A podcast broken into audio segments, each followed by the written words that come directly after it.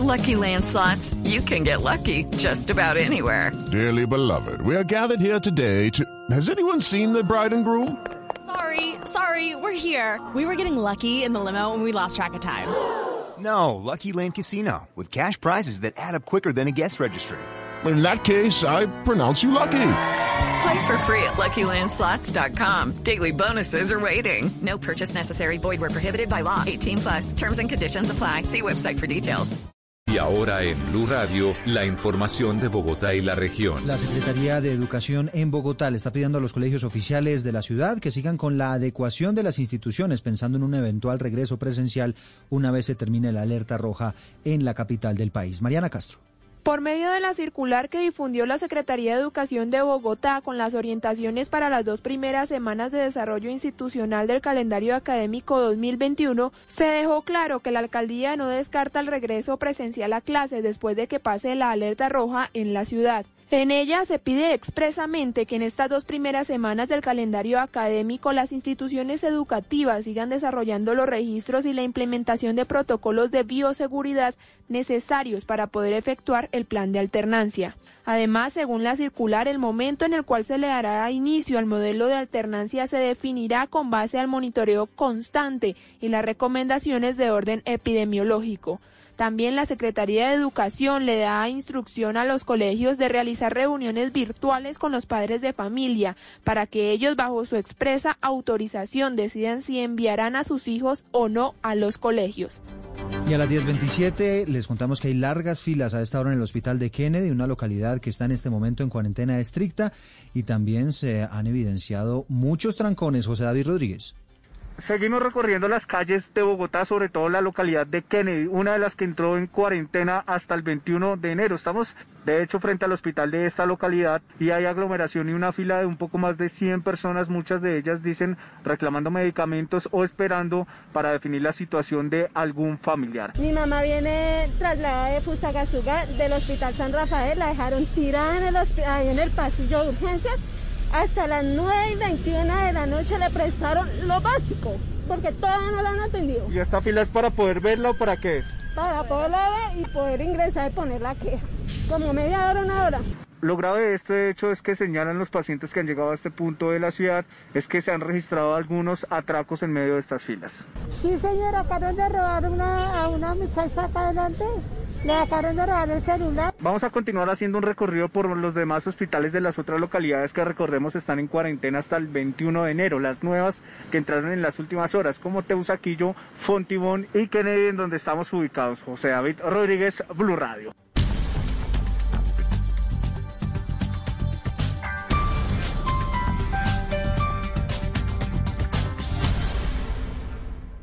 Las victorias y derrotas, la pasión y la afición en juego y los datos de lo último en deportes se lo presenta Mañanas Blue. 10 de la mañana, 29 minutos en toda Colombia. Finalmente hoy a las 5 y cuarto de la tarde va a disputarse en Asunción la primera semifinal de Copa Sudamericana entre Coquimbo Unido de Chile y Defensa y Justicia de la Argentina. Dicho encuentro había sido aplazado la semana anterior por casos múltiples de COVID positivo en el equipo argentino. El partido va a ser dirigido por el árbitro colombiano Andrés Rojas. Hacemos el repaso de la cartelera de futbolistas colombianos que van a tener actividad en el día de hoy por el mundo. A la una del mediodía, Granada, el equipo de Luis Suárez va a medirse con Osasuna. Mismo horario en la Copa de Portugal. El Porto de Luis Díaz y de Mateus Uribe se medirá con Nacional de aquel país, mientras que a las tres y cuarto de la tarde, Wolverhampton va a recibir en la Premier League de Inglaterra al Everton, en donde Jerry Mina y James Rodríguez están disponibles para el técnico italiano Carlo Angelotti. Fue confirmado por Pep Guardiola en conferencia de prensa. El Kun Agüero permanecerá aislado durante 10 días por haber mantenido un contacto estrecho con un positivo de COVID-19. 10 de la mañana, 30 minutos hasta aquí lo más importante del panorama del deporte, el Mañana Blue.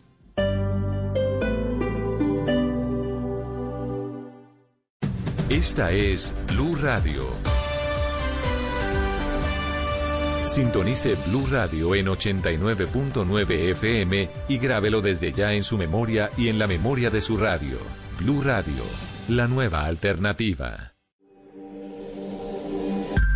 Cuando la tormenta pase y se amansen los caminos, y seamos sobrevivientes de un naufragio colectivo, con el corazón lloroso y el destino bendecido, nos sentiremos dichosos tan solo por estar vivos. Y le daremos un abrazo al primer desconocido y alabaremos la suerte de conservar un amigo.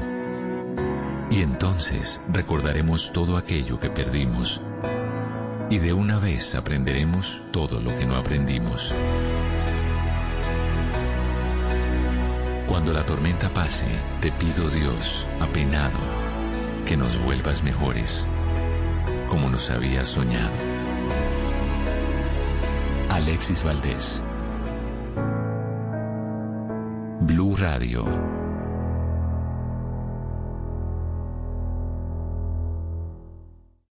Esta noche en Bla Bla Blue. Después de las 10 tendremos a una de las mejores actrices de nuestro país, Ana Cristina Botero. Y a las 11, un buen tema para arrancar el 2021. Cinco hábitos para comunicarnos efectivamente en la vida y en el trabajo. Con Eduardo Barrera, consultor en comunicaciones y marketing. Y después de medianoche, ustedes tienen la palabra porque abrimos nuestra línea telefónica en este talk show donde hablamos todos y hablamos de todo. Bla Bla Blue porque ahora te escuchamos en la radio, Blue Radio y bluradio.com.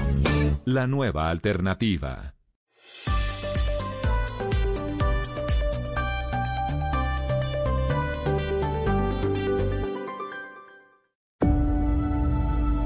Conectando al mundo y a todo un país. Oscar Montes, Ana Cristina Restrepo, Hugo Mario Palomar, Diana Mejía, Gonzalo Lázari, Valeria Santos, Rodrigo Pombo y Camila Zuluaga lo acompañan desde este momento en Mañanas Blue.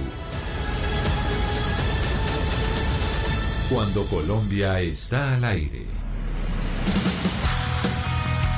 10 de la mañana, 32 minutos. Seguimos en Mañanas Blue y empezamos cuando Colombia está al aire. Como siempre, vamos hasta la una de la tarde y desde ya les agradecemos a todos aquellos que empiezan a conectarse con nosotros a través de nuestras diferentes plataformas digitales y también conectados en las diferentes frecuencias a nivel nacional. Ya saben que nuestro número de teléfono, nuestra línea de WhatsApp, donde ustedes nos envían sus preguntas, mensajes, comentarios, saludos, es el 301-764-4108. Ahí ya empezamos a leer leer desde ya todas sus comunicaciones. Hoy es martes 12 de enero, el primer día laboral para muchos, ¿no, doctor Pombo? Porque yo creo que ya hoy sí oficialmente estamos eh, pues empezando a trabajar y las vacaciones completamente terminadas.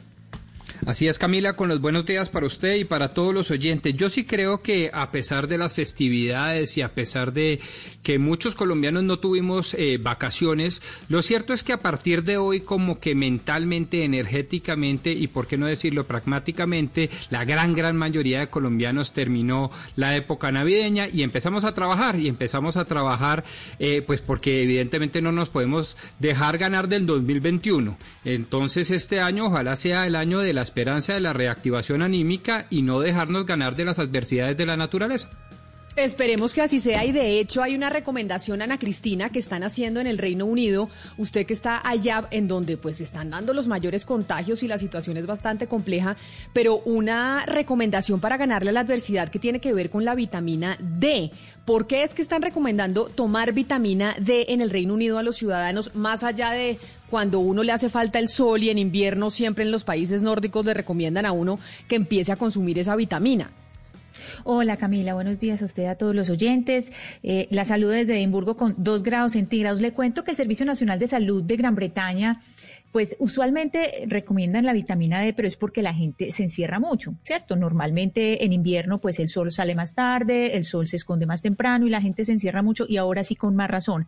Pero ¿qué dice ahora el Servicio Nacional de Salud? Que la vitamina E es conveniente eh, no solo pues eh, para compensar esa, falsa, esa falta de sol en, en el invierno, sino porque refuerza el sistema inmune, regula la cantidad de calcio en el cuerpo e incrementa eh, la salud de los eh, huesos, los músculos y los dientes.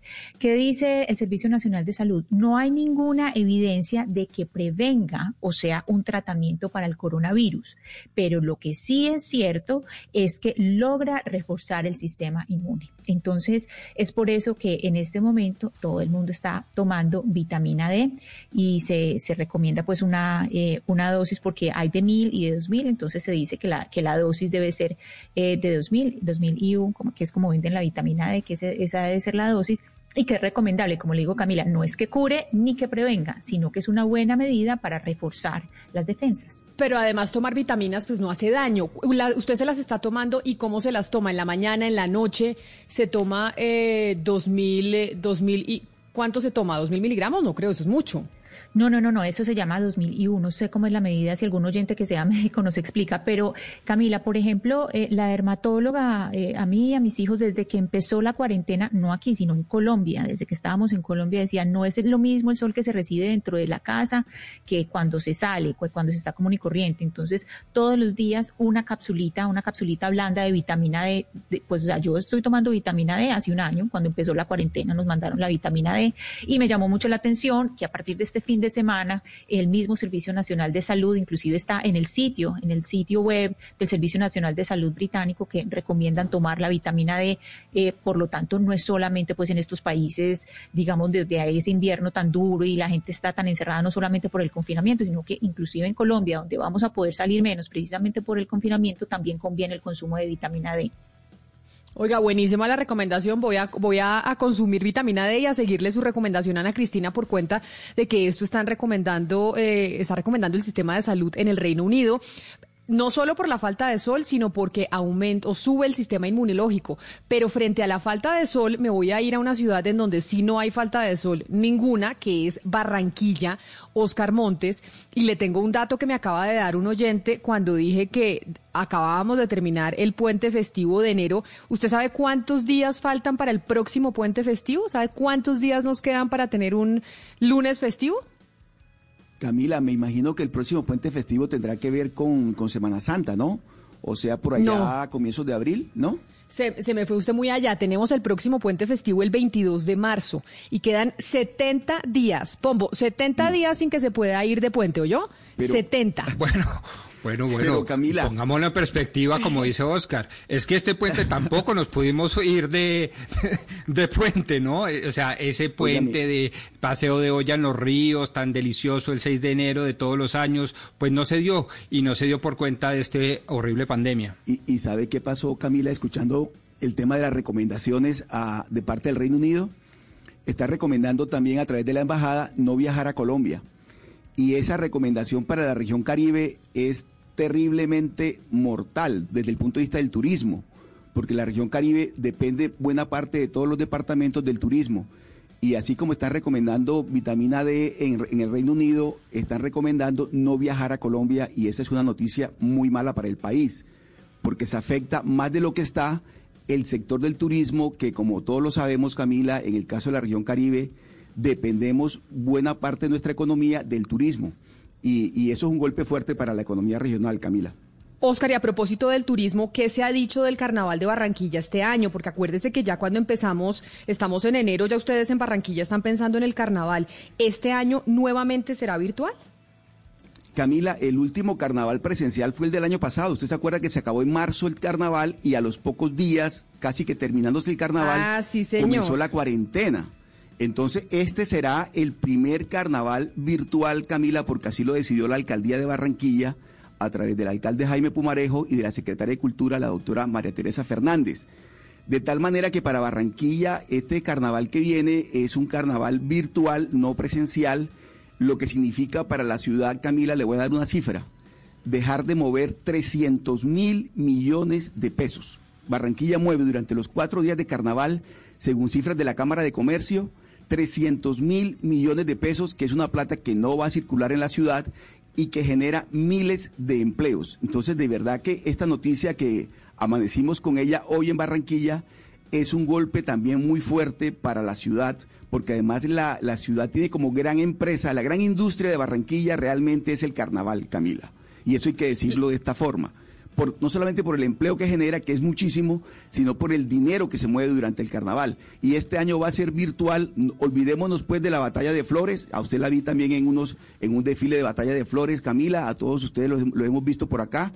Este año no habrá batalla de flores, que son casi 500 mil personas las que se vinculan a la batalla de flores, de flores, y este año esa batalla de flores será virtual, Camila virtual y además faltando 70 eh, días para un puente festivo que también eso le afecta a la región Caribe que vive del turismo, como dice usted. Hay que hacer un balance de cómo nos fue en términos de turismo en este año tan atípico, en estas vacaciones tan atípicas. Pero mire, la noticia sin duda alguna en el mundo está en Washington, en los Estados Unidos. El planeta entero tiene puestos los ojos en la posesión de Joe Biden, que será en ocho días, Jaime Moreno. Y ya incluso el FBI pues ha hecho algún tipo de declaraciones diciendo que han encontrado que incluso hay planes en diferentes estados de los Estados Unidos para tomarse las instituciones ese día y sabotear la posesión de Joe Biden?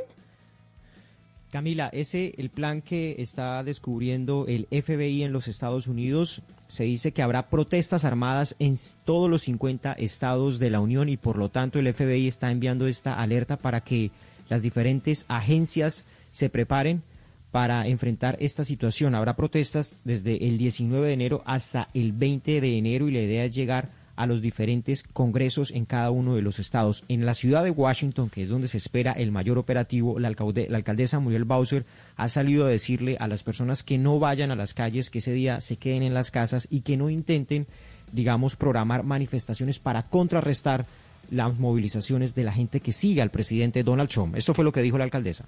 So I want to continue to ask all of our residents to stay away from the downtown, to enjoy the inauguration activities um, virtually, uh, and let our law enforcement uh, keep peace. Quiero continuar diciéndole a todos nuestros residentes que se mantengan alejados del centro de la ciudad y disfruten las actividades de la posesión de manera virtual y permitir que las autoridades mantengan la paz. Es el mensaje de la alcaldesa para que la gente no salga ese día, para que se quede en las casas.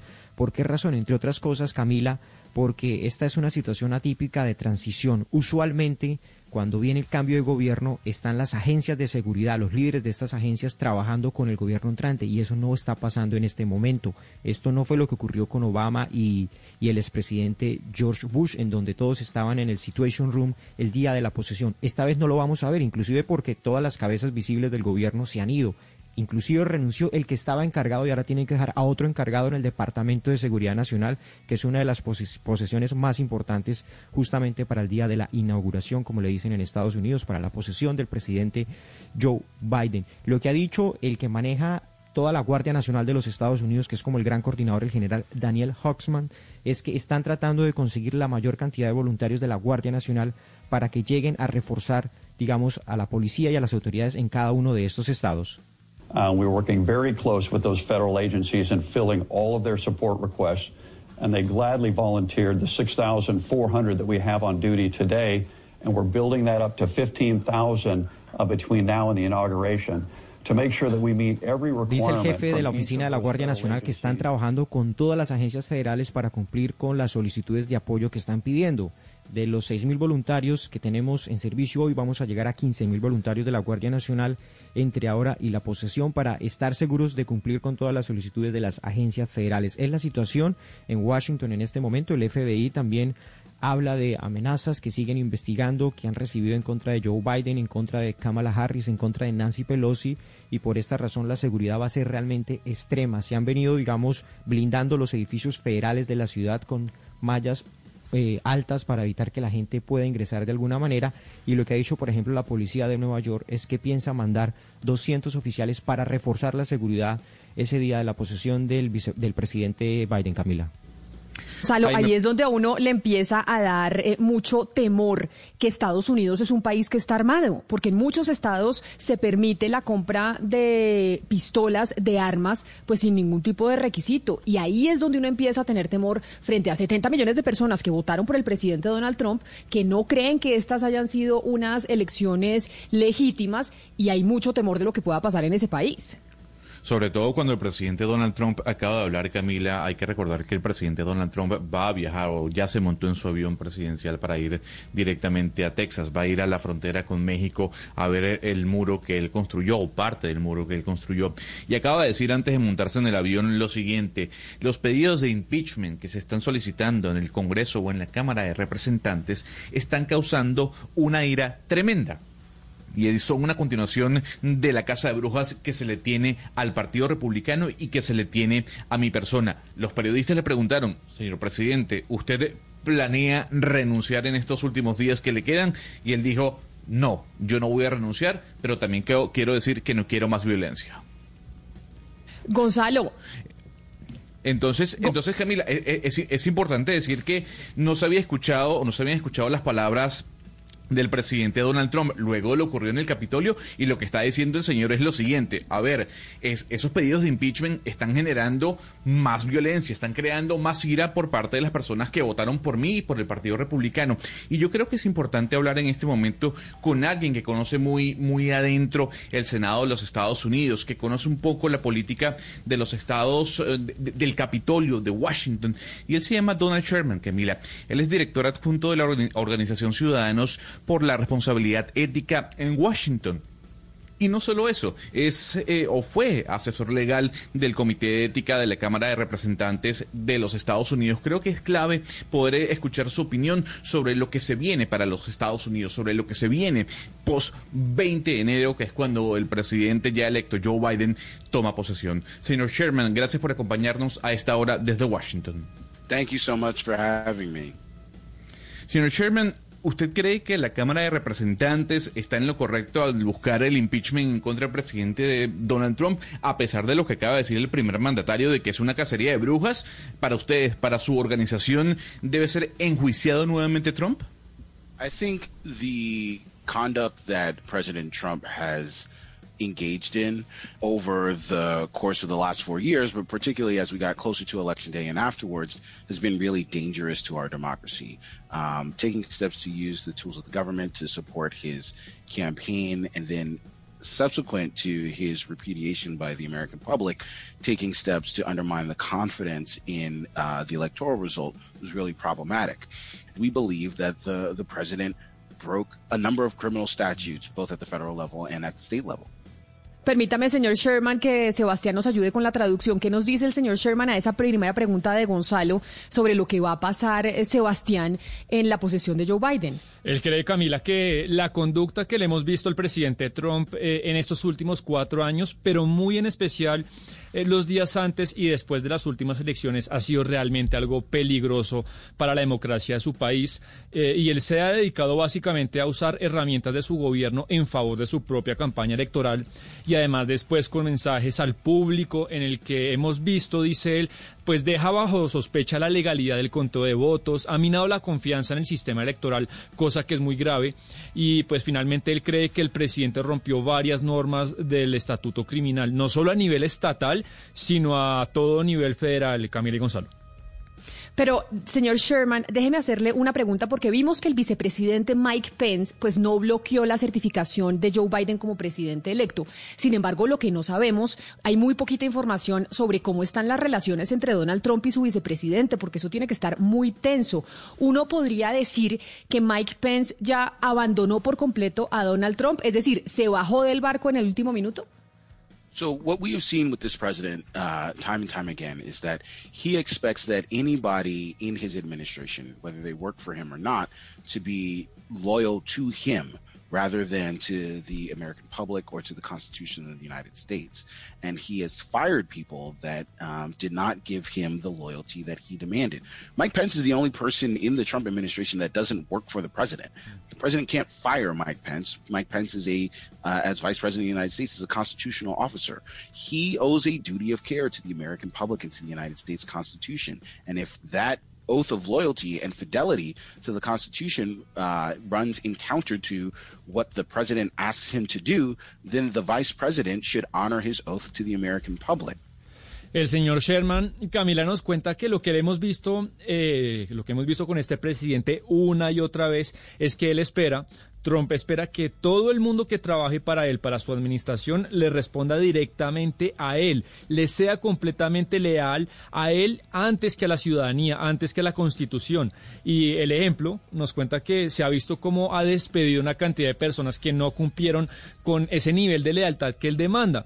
Y Mike Pence, el presidente, dice Sherman, pues es la única persona del gobierno que realmente no trabaja para el presidente.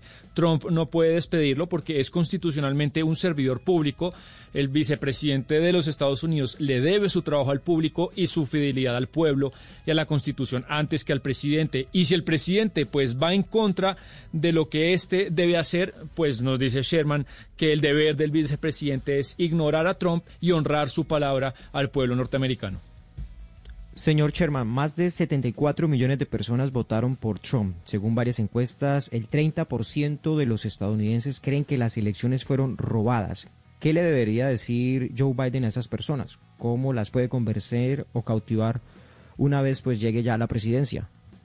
I think the challenge is that you know there is a segment of this popu- of our population that doesn't um, live in reality. They don't believe in climate change. They don't believe facts that are tested and verifiable.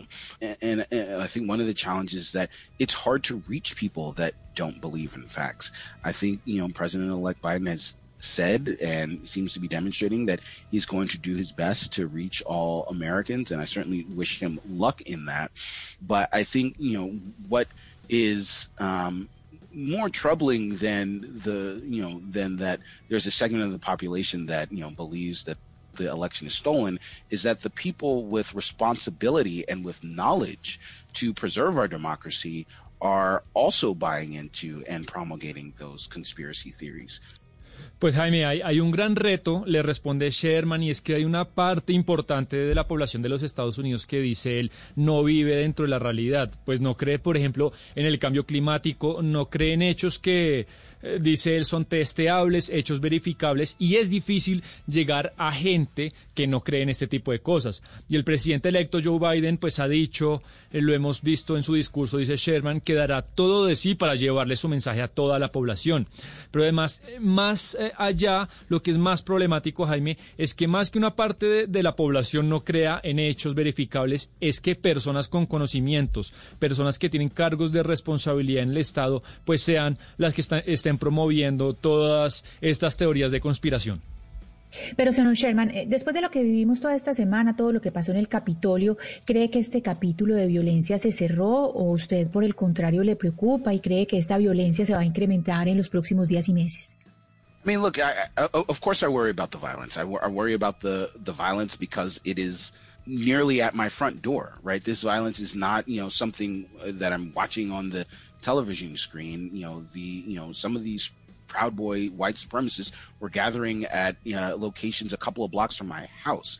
But I, you know, I, I, I do think that my hope is that once the transition happens, and I do believe that it will happen, that um, some of these folks will accept the reality as uh, you know once it's right in front of them once uh, president-elect joe biden takes the oath of office and becomes president that some of this um, you know animus will dissipate.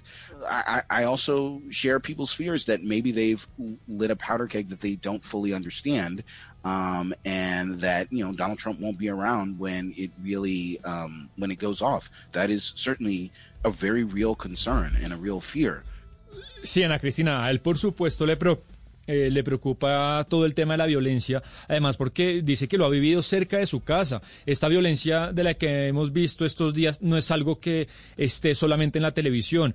Eh, esos supremacistas blancos, dice el señor Sherman, los puedes ver a pocos metros cerca de su casa, los ha visto cerca de su casa, pero su esperanza, dice él, es que pues apenas la transición se produzca, algunas de estas personas pues acepten la realidad ya una vez Joe Biden esté sentado en la Casa Blanca.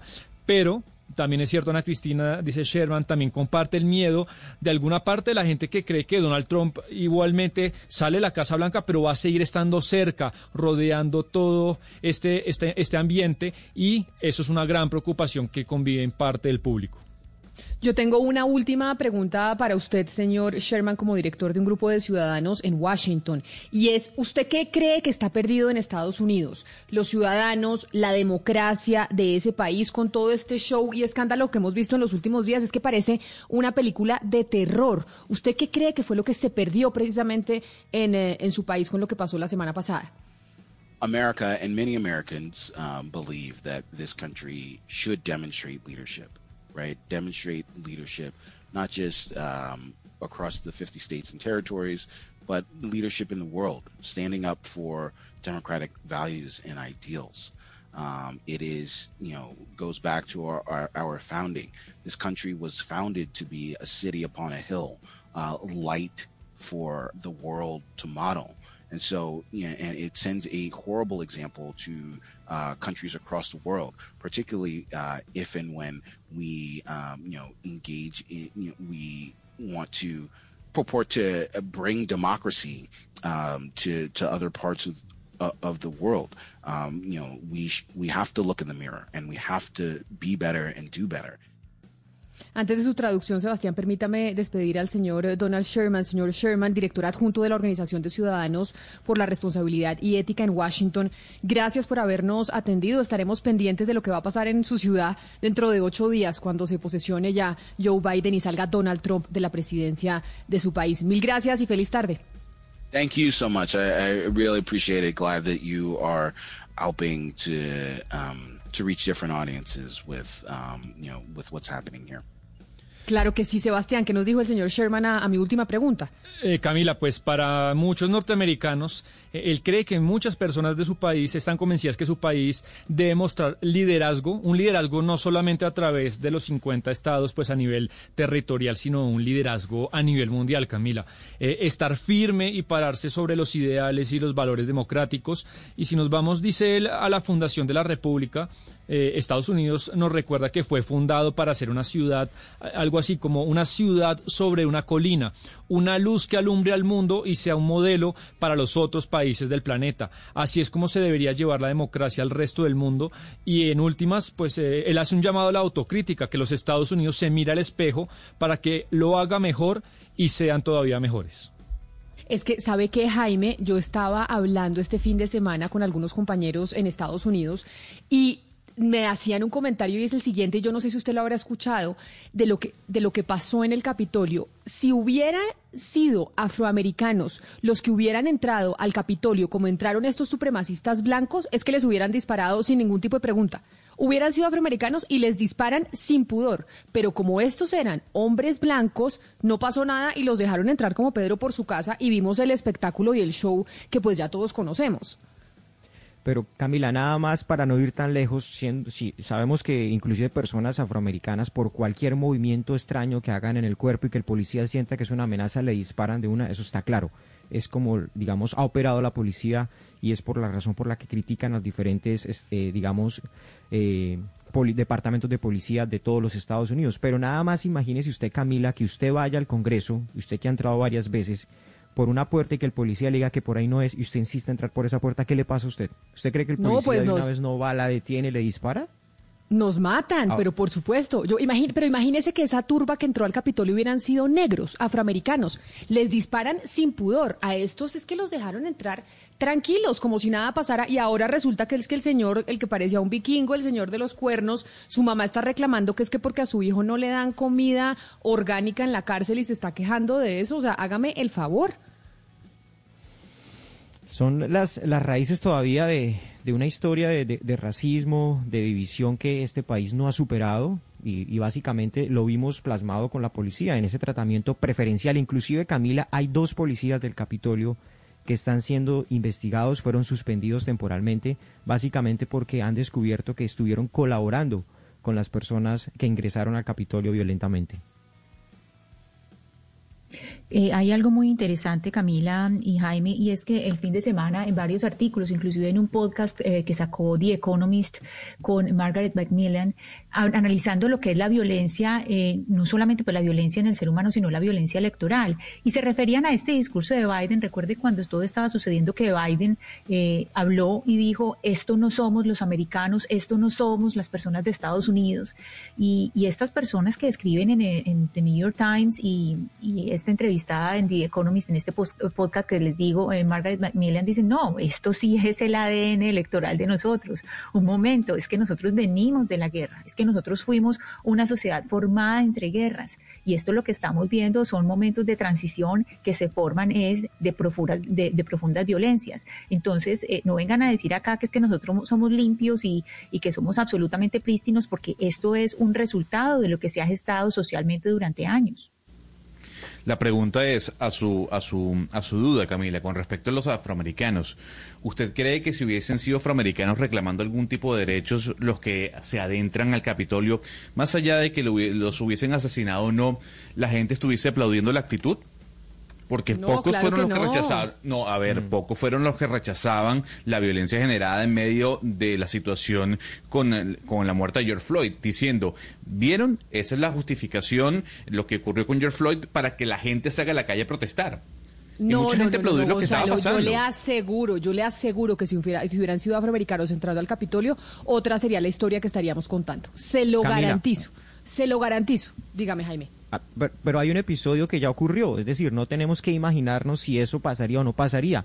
Los afroamericanos del movimiento Black Lives Matter estaban protestando pacíficamente, no se estaban metiendo a la Casa Blanca, pacíficamente estaban protestando afuera de la Casa Blanca y ¿qué pasó? Les echaron gases lacrimógenos, los, los desplazaron a la fuerza para que el presidente Trump saliera a tomarse una foto con la Biblia, es decir, eso ya ocurrió. No tenemos que imaginarnos si qué habría pasado si hubiesen sido afroamericanos. Es que eso ya ha pasado. Eh, es cierto, Jaime, pero permítame salir en defensa de una sociedad, no digo de Trump, que es un troglodita cavernario, ni mucho menos de sus seguidores que siguen la misma estela, no, de una sociedad que yo mucho admiro y es una sociedad que como todas tienen muchos errores, una, quizás el más grande, digamos, talón de Aquiles es precisamente el del racismo, pero, pero seamos justo con la historia. Yo creo que ese hecho de que eh, se afirme con total eh, contundencia, como si no hubiera pues lugar a axiomático distinto al de decir que a todo negro que entra al Capitolio violenta o pacíficamente lo matan, me parece que hoy en día es exagerado. Quizás en los años 60. pero Pombo, es que, pero ¿quién ha dicho eso? Es que usted argumenta con mentiras. ¿Quién ha dicho que cualquier afroamericano que entra al Capitolio, pero dígame, ¿quién ha dicho que cualquier afroamericano que entra al Capitolio lo asesina? ¿Quién dijo eso? Usted que si hubieran entrado negros, otro hubiera sido la historia y los hubieran asesinado y seguramente hubiera sido muy triste. Yo no, creo. eso no es lo mismo, eso no es lo, pero un segundo, eso no es lo mismo que decir que cualquier afroamericano que entra al Capitolio lo asesinan. Son cosas muy distintas. Decimos, bueno, estoy hablando de cualquier afroamericano que hubiera entrado en un contexto de incitación como lo hizo Donald Trump. Obviamente, no cualquier ciudadano afroamericano que está entrando hoy, pues obviamente no. No, pues claro, por eso estoy diciendo las cosas como son. En el contexto que estamos hablando, que es los disturbios de eh, inclusión, de, de, de de, no, que inclusión, de meterse por la fuerza violentamente al Capitolio de los Estados Unidos, pues a eso nos estamos refiriendo, por supuesto, no a ninguna otra cosa. Y, y en ese contexto lo que estoy diciendo yo es que no me parece que su llamado sea insensato, pero me parece que sí es exagerado. Y me parece que hay que salir en defensa de una sociedad que el mundo entero hoy la está, eh, digamos, eh, fustigando, la está juzgando con un rasero bastante duro, porque a pesar de todos los problemas que ha tenido, es una sociedad ciertamente muy admirable y una sociedad que ha tenido el tema del racismo y que todavía desafortunadamente hoy lo tiene, pero que, es, pero que no es lo mismo que hace unos 50 o 60 años, que ha venido mejorando a pasos agigantados y que dentro de esa mejoría pues nos permite hoy concluir que a pesar de que quedan, claro, brotes racistas históricos, por supuesto, no significa que sea ya hoy, creo yo, una sociedad marcada por ese velo del racismo. Eso me parece que hay que decírselo a los oyentes acá en Colombia. Yo creo que es una sociedad marcada por el racismo y su historia está marcada por el racismo y es así. Pero ¿sabe qué, Pombo? La crisis de un país que usted defiende, y, y, yo, coincido en muchas de las cosas que usted dice, pero yo lo pensé mucho este fin de semana porque veo que el pensamiento conservador está haciendo agua y están en crisis, porque cuando es Arnold Schwarzenegger, el representante de los conservadores en los Estados Unidos, quien es el que termina siendo la voz que llama a la sensatez, uno dice, uy, algo está pasando con los conservadores y se están quedando sin gente o por lo menos sin discurso. Escuchemos este que fue el discurso de, de Arnold Schwarzenegger que parecía una película y que pues fue tan discutido este fin de semana. As an immigrant to this country, I would like to say a few words to my fellow Americans to our friends around the world about the events of recent days. Now, I grew up in Austria. I'm very aware of Kristallnacht, or the Night of Broken Glass. It was a night of rampage against the Jews carried out in 1938 by the Nazi equivalent of the Proud Boys. Y ahí entonces durante tres minutos Arnold Schwarzenegger, quien fuera gobernador de California, antiguamente pues eh, fisicoculturista y además estrella de Hollywood, Ana Cristina, pues hace toda una confesión de lo que fue nacer, vivir en Austria, lo que pasó después de la Segunda Guerra Mundial y diciendo eh, pues la importancia de los Estados Unidos y cómo hay que apoyar, no, déjenme el video de fondo, por favor, cómo hay que apoyar a Joe Biden en, eh, en su presidencia y que pues Donald Trump ha sido el peor presidente de los Estados Unidos. Sí, Camila, lo que hace él es comparar lo que sucedió el 6 de enero en el Capitolio con lo que se conoce eh, como la Noche de los Cristales Rotos, que fue el 9 y el 10 de noviembre de 1938, que sucedió en la Alemania nazi y en Austria, eso se refiere él. Y fue un ataque a los ciudadanos judíos por parte de la sección de asalto por las milicias nacionalistas. ¿Esto cuando pasó? Pasó un día después del 7 de noviembre, que fue cuando asesinaron a un secretario de la Embajada Alemana en París, fue asesinado por un joven eh, judío polaco y después como reacción estas milicias llegaron y eh, hicieron todo lo que conocemos como la Noche de los Cristales. Yo creo, Camila, que la, la, la comparación es... Eh, pues claro, son dos, dos formas de violencia, pero es eh, bastante exagerada porque pues nosotros sabemos el significado histórico que tiene la Noche de los Cristales. por supuesto que lo que pasó el, el, 6 de enero es algo sin precedentes, pero, pero él está comparando con, con unos hechos pues que, que están ligados al holocausto. Entonces es bastante fuerte esa comparación. Mire, y yo lo y yo lo pensaba mucho, Pombo, porque dije la crisis del Partido Republicano, que es el partido conservador norteamericano, es absoluta. Y lo que hizo Donald Trump fue destruir ese partido, porque cuando todo un mismo partido termina eh, votando por alguien como Donald Trump, sí uno se preocupa. Es como que usted aquí en Colombia, por ejemplo, usted, eh, el doctor Pombo, y por ejemplo María Fernanda Cabal, Paola Holguín, terminen votando por las mismas personas. Uno dice, se están quedando sin discurso o por lo menos es muy amplio el espectro de del, sector conservador en el mundo. Entiendo, entiendo su comentario y se lo respeto totalmente porque sí, evidentemente el conservatismo no solo en Estados Unidos sino en el mundo entero y no solo de, de, ahora sino quizás de siempre, pues ha sufrido ese, ese lo que llamamos los conservadores el velo de la minoría. Pero, pero mire, varias cosas. La primera, lo interesante para nuestros oyentes es que hay ciertas naciones como la de los Estados Unidos de Norteamérica que tienen, digamos, dos tipos de gente, la conservadora y la muy conservadora. Los republicanos son estos, los muy conservadores, aquí los llamaríamos los extremistas o los fanáticos conservadores y los demócratas son conservadores un poco más moderados. Pero allá no hay pues izquierda, socialdemocracia y comunismo pues como la conocemos en otras latitudes como Venezuela, Cuba, Norcorea o cosas de ese estilo. Primero. Lo segundo, más allá del, del mensajero, Arnold Schwarzenegger, a mí lo que me encanta es el mensaje y el mensaje de fondo a mi modo de ver es el siguiente. Independientemente de que usted, Donald Trump, pertenezca a mi partido, yo tengo la capacidad y la libertad de reprochar sus actuaciones antidemocráticas. Y en eso consiste precisamente la fortaleza de las instituciones democráticas yo, ahí de los yo Estados interrumpo, Unidos. Yo ahí lo interrumpo, porque un poquito tarde, ¿no? Un poquito tarde empezaron a reclamarle Sí, a Trump cuando sí. ya se entraron al Capitolio. Cuatro años el señor con un discurso completamente xenófobo, racista, polarizador. Y ahí sí no dijeron nada, ni mu, todos eh, favoreciéndose de los puestos, de lo que significaba para el Partido Republicano otra vez estar en el poder. Cuando ya no tienen otra alternativa, sí tienen que condenar. Pero ¿y qué pasó cuatro años antes? El Partido Republicano lo destruyeron, Jaime. Está completamente Sí. destruido y se encargaron ellos mismos y Trump, pues que fue eh, el que ellos terminaron apoyando.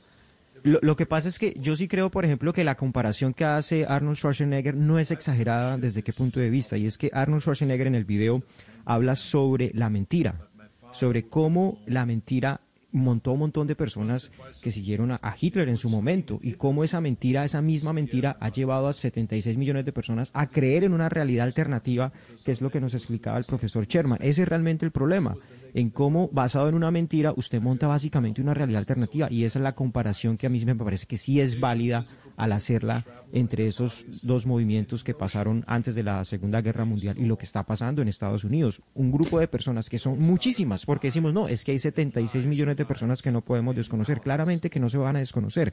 Pero es decir, están montadas en una realidad diferente. Y ese es el problema y la comparación que hace Arnold Schwarzenegger de ese momento. Hay algo que, pues parece muy cómodo el día de hoy, Jaime, y es cuando la gente le echa toda la culpa a Twitter. Que Twitter fue lo que nutrió y lo que hizo crecer el fenómeno político que es Donald Trump. Y la gente se olvida no solamente de que no, es, no fue Twitter, sino todo lo que colaboraron los medios de comunicación sirviéndole de parlante y el papel activo del Partido Republicano es que el Partido Republicano eh, aquí hay que hacerle todos los cuestionamientos posibles porque ellos se han lavado las manos y se han hecho a un lado diciendo no esto es un, esto es un fenómeno mediático este es un fenómeno mediático que resulta de, de, las redes sociales y de los medios de comunicación no un momento pero es que ustedes como partido político son institución y ustedes fueron los que lo apoyaron y ustedes fueron los que lo avalaron frente a todos los ciudadanos. Pero digamos ¿qué, qué tipo de reclamo o de posición fuerte iba a poder tener un señor como McConnell que la esposa era la secretaria de transporte. ¿Sí me entiende? Y en un contexto en un gobierno como el de Donald Trump. Ahí donde uno entiende muchas de las cosas de también del silencio del liderazgo del Partido Republicano y es que la esposa del líder de los republicanos era la secretaria de transporte que renunció apenas el pasado jueves. Pero Jaime, a ver, estamos subestimando el voto republicano. podemos decir que 74 millones de personas son simios eh, que no están, que no saben absolutamente nada y que están creyendo una mentira. O sea, yo creo que el Partido Republicano le tiene que dar gracias a Donald Trump porque fue el segundo candidato que más votos ha sacado en la historia. Eso tiene que representar mucho para el Partido Republicano. Y es importante decir y hacer, pero eso, pero eso no es el Partido Republicano, Gonzalo. El Partido Republicano está completamente destruido. Entonces hagamos la pregunta. Pero Camilo, entonces hagamos la pregunta. ¿Cuántos de esos 74 millones de votantes votaron por el Partido Republicano y cuántos por Donald Trump? Porque esa es la pregunta entonces. ¿Qué tiene más popularidad, el Partido Republicano o Donald Trump como persona? Como oposición. pero venir aquí a decir que 74 millones de personas son unos simios que están creyendo una mentira, me parece una ofensa para personas conservadoras o ultraconservadoras que creen en la posición de Donald Trump o por lo menos en el Partido Republicano. Pues ahí está, mejor dicho, la película en Estados Unidos básicamente es eh, que va a pasar en los próximos ocho días qué va a pasar cuando se vaya Donald Trump, qué va a pasar con el Partido Republicano y vamos a saber o si esto es eh, los votantes que apoyan a Donald Trump. Vamos a hacer una pausa y cuando regresemos, Ana Cristina, tengo muchos oyentes que me están diciendo a través de nuestra línea de WhatsApp en el 301-764-4108 que repitamos eh, nuestra recomendación o la recomendación que están dando en el Reino Unido para el consumo de vitamina D. Así que hacemos una pausa y usted nos tiene lista otra vez esa recomendación que les están dando a los ciudadanos en Inglaterra. Colombia está al aire. Yo no voy a quedar como un soberano cornudo por culpa de este piojoso miserable salido de ¡Franco! ¡Hasta aquí llegó Franco Reyes! Yo creo que Rosario termina enamorando a Franco otra vez. Pues si Sarita se descuida, hmm, se lo van esquitando. Un final que dará mucho de qué hablar. Pasión de Gavilanes en su recta final. Lunes a viernes después de Noticias de las 7 por Caracol Televisión. Hoy, después de las noticias del mediodía en Mañanas Blue, cuando Colombia está al aire, hablamos sobre los límites de las redes sociales luego de que le cerraran las cuentas al presidente Donald Trump. Esto por comentarios que incitaban al odio y a la violencia. No se lo pierdan. Colombia está al aire.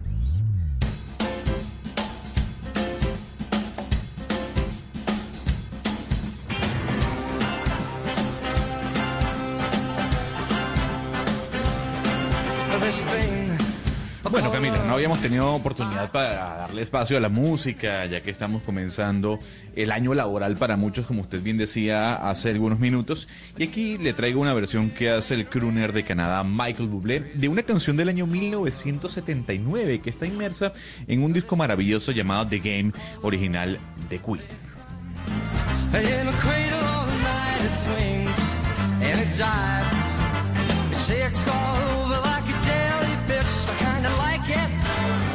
Crazy little thing called love. There goes my baby. She knows how to rock and roll. She drives me crazy. She gives me hot and cold fever, then she leaves me in a cool, cool sweat.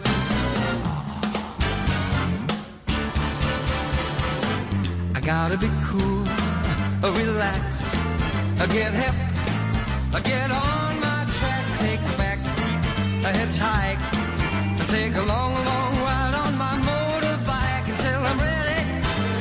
Crazy little thing called love. Y en este martes de versiones, Ana Cristina, entonces, los oyentes están expectantes de que repitamos el tema de la vitamina D y la razón Bueno. por la cual están eh, recomendando tomarla en el Reino Unido. Bueno, están recomendando, recordemos Camila lo primero, y es que no hay evidencia de que prevenga o sea tratamiento para el coronavirus, pero la están recomendando ¿por qué? Porque la gente está muy encerrada y el encierro, pues hay eh, falta de solecito, ¿cierto? Entonces, eh, en esa ausencia de sol se recomienda el consumo de la vitamina D porque no solamente regula la cantidad de calcio en el cuerpo, sino que refuerza eh, el sistema inmune. Y aquí tengo una tabla, Camila, que es de Mayo Clinic de los Estados Unidos que dice cuál es la recomendación eh, de, consumo de, la vitamina D según la edad. UI, cuando les hablo de UI, quiere decir unidades internacionales y eso ustedes lo ven en el frasquito. Entonces, adolescentes de 14 a 10 a 18 años de edad, se recomienda que diario consuman 600 UI, unidades internacionales. Los adultos de 19 a 70 años de edad, se recomienda que a diario consuman 600 unidades internacionales, como les digo, eso dice en el frasquito, y a los adultos mayores de 91 años de edad se les recomienda 800 unidades internacionales, es decir, esos son unas capsulitas y en el frasco dice UI. Eh, siempre, siempre cuando ustedes van a la farmacia piden la vitamina D y ahí dice UI y esa es, y esa es la recomendación. Entonces los adolescentes 600 al día, los adultos de 19 a 70 años de edad también 600 al día y ya cuando es para mayores de 71 años es eh, 800 UI al día. Esta es, esta es la vitamina D por cuenta del confinamiento, la falta de sol, pero también porque sube el sistema inmuno- inmunológico, ¿no, Ana? Sí, claro, claro, es que es esencialmente eso, porque refuerza, como dicen, como dicen en las casas las mamás, porque refuerza las defensas, eso le refuerza las defensas, entonces es básicamente por eso, porque generalmente antes de la pandemia siempre la recomendaban eh, por el invierno, porque la gente se encierra mucho en invierno y además en, pues en estos países del norte el sol sale muy tarde y se esconde muy temprano, entonces digamos para compensar esa falta de sol, pero ahora inclusive en los países que son tropicales, por lo que hay y se recibe menos sol, se recomienda ese consumo de vitamina D, no solo por la falta de sol, sino para reforzar el sistema inmune. Pero ahorita en Bogotá, por lo menos que tenemos seis localidades que están en confinamiento, pues se- también hay mucha gente que no está recibiendo sol, por eso, por lo que usted menciona. Y por eso hay una gran pregunta y es el impacto que va a tener en los ingresos de las familias y las empresas bogotanas los nuevos confinamientos que estamos enfrentando. Quisimos llamar a Juan Mauricio Ramírez, que es el secretario de Hacienda de Bogotá, para preguntarle sobre las medidas especiales que contempla la alcaldía, porque sí, hay gente que la está pasando mal económicamente, que no es cuestión de que nos confinamos y estamos de vacaciones o podemos hacer trabajo desde casa, sino que es que no pueden trabajar. Y por eso, secretario Ramírez, bienvenido a Mañanas Blue, gracias por atendernos. Buenos días, Camila. Un gusto pues a estar aquí y compartir estas ideas con usted y con sus eh, oyentes. Ustedes ya tienen por lo menos la medición del impacto que tiene el confinamiento en estas seis localidades en Bogotá para familias vulne- vulnerables, es decir, cuánta gente se va a quedar sin poder generar un ingreso para llevarle de comer a su familia por cuenta de las nuevas cuarentenas. Sí, nosotros identificamos la población que es probablemente más afectada, porque como usted está diciendo, es población que no puede teletrabajar, que no tiene seguramente un empleo formal, no tiene formas de cubrirse, eh, y, de hecho muchos de ellos dependen, los, es el caso de las actividades por cuenta propia, los sectores informales, los trabajadores informales, dependen muchas veces de su eh, de lo que obtienen obtienen en el ingreso diario. Eh, calculamos que en esas seis localidades en total de Usaquén, Kennedy, Engativá, Teusaquillo, Fontibón y Suba, que son las que entran ahorita, las de Kennedy, eh, Usa- eh, Kennedy, Teusaquillo y Fontibón que entran ahora, también eh, a esta cuarentena estricta, eh, hay más o menos unos 10, 217 mil hogares. Son hogares en condiciones de pobreza, pero también en condiciones de vulnerabilidad. Estamos refiriéndonos entonces, si uno tiene más o menos el número, en cuenta el número de personas, son más o menos eh, 800 mil personas que dependen de unos ingresos y que requieren de un apoyo eh, para, para poder, eh, digamos, pasar esa cuarentena. Por esa razón, nosotros vamos a, desde esta semana, ya eh, desde hoy, mañana, vamos a estar haciendo un giro a esas 217 mil hogares. La idea es apoyar, apoyarlas, en el caso de los hogares pobres, con eh, 120 mil pesos, que equivale a dos semanas de confinamiento. Digamos, nosotros el año pasado estábamos entregándole 240 mil pesos eh, a, digamos, en las transferencias que le hacíamos a los hogares pobres. Esta es la mitad, esos son 120 mil pesos y 80 mil pesos a las eh, familias de hogares eh, vulnerables. O sea, no están en la pobreza, están un poco mejor, pero son vulnerables y por lo tanto probablemente son impactados por estas medidas.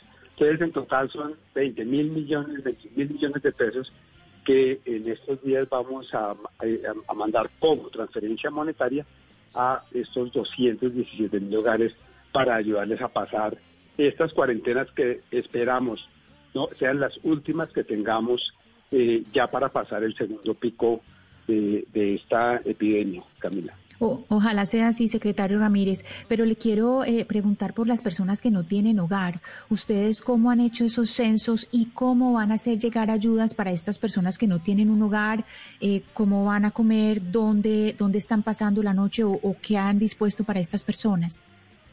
A ver, esto incluye, es, esta es la base de información más completa que tiene este país, es la misma que comparte el gobierno nacional. De hecho, hay que decir, el gobierno nacional en este momento también está terminando de hacer los giros de ingreso solidario eh, de, que corresponde a diciembre. Ellos no han terminado todavía de, hacer esos giros.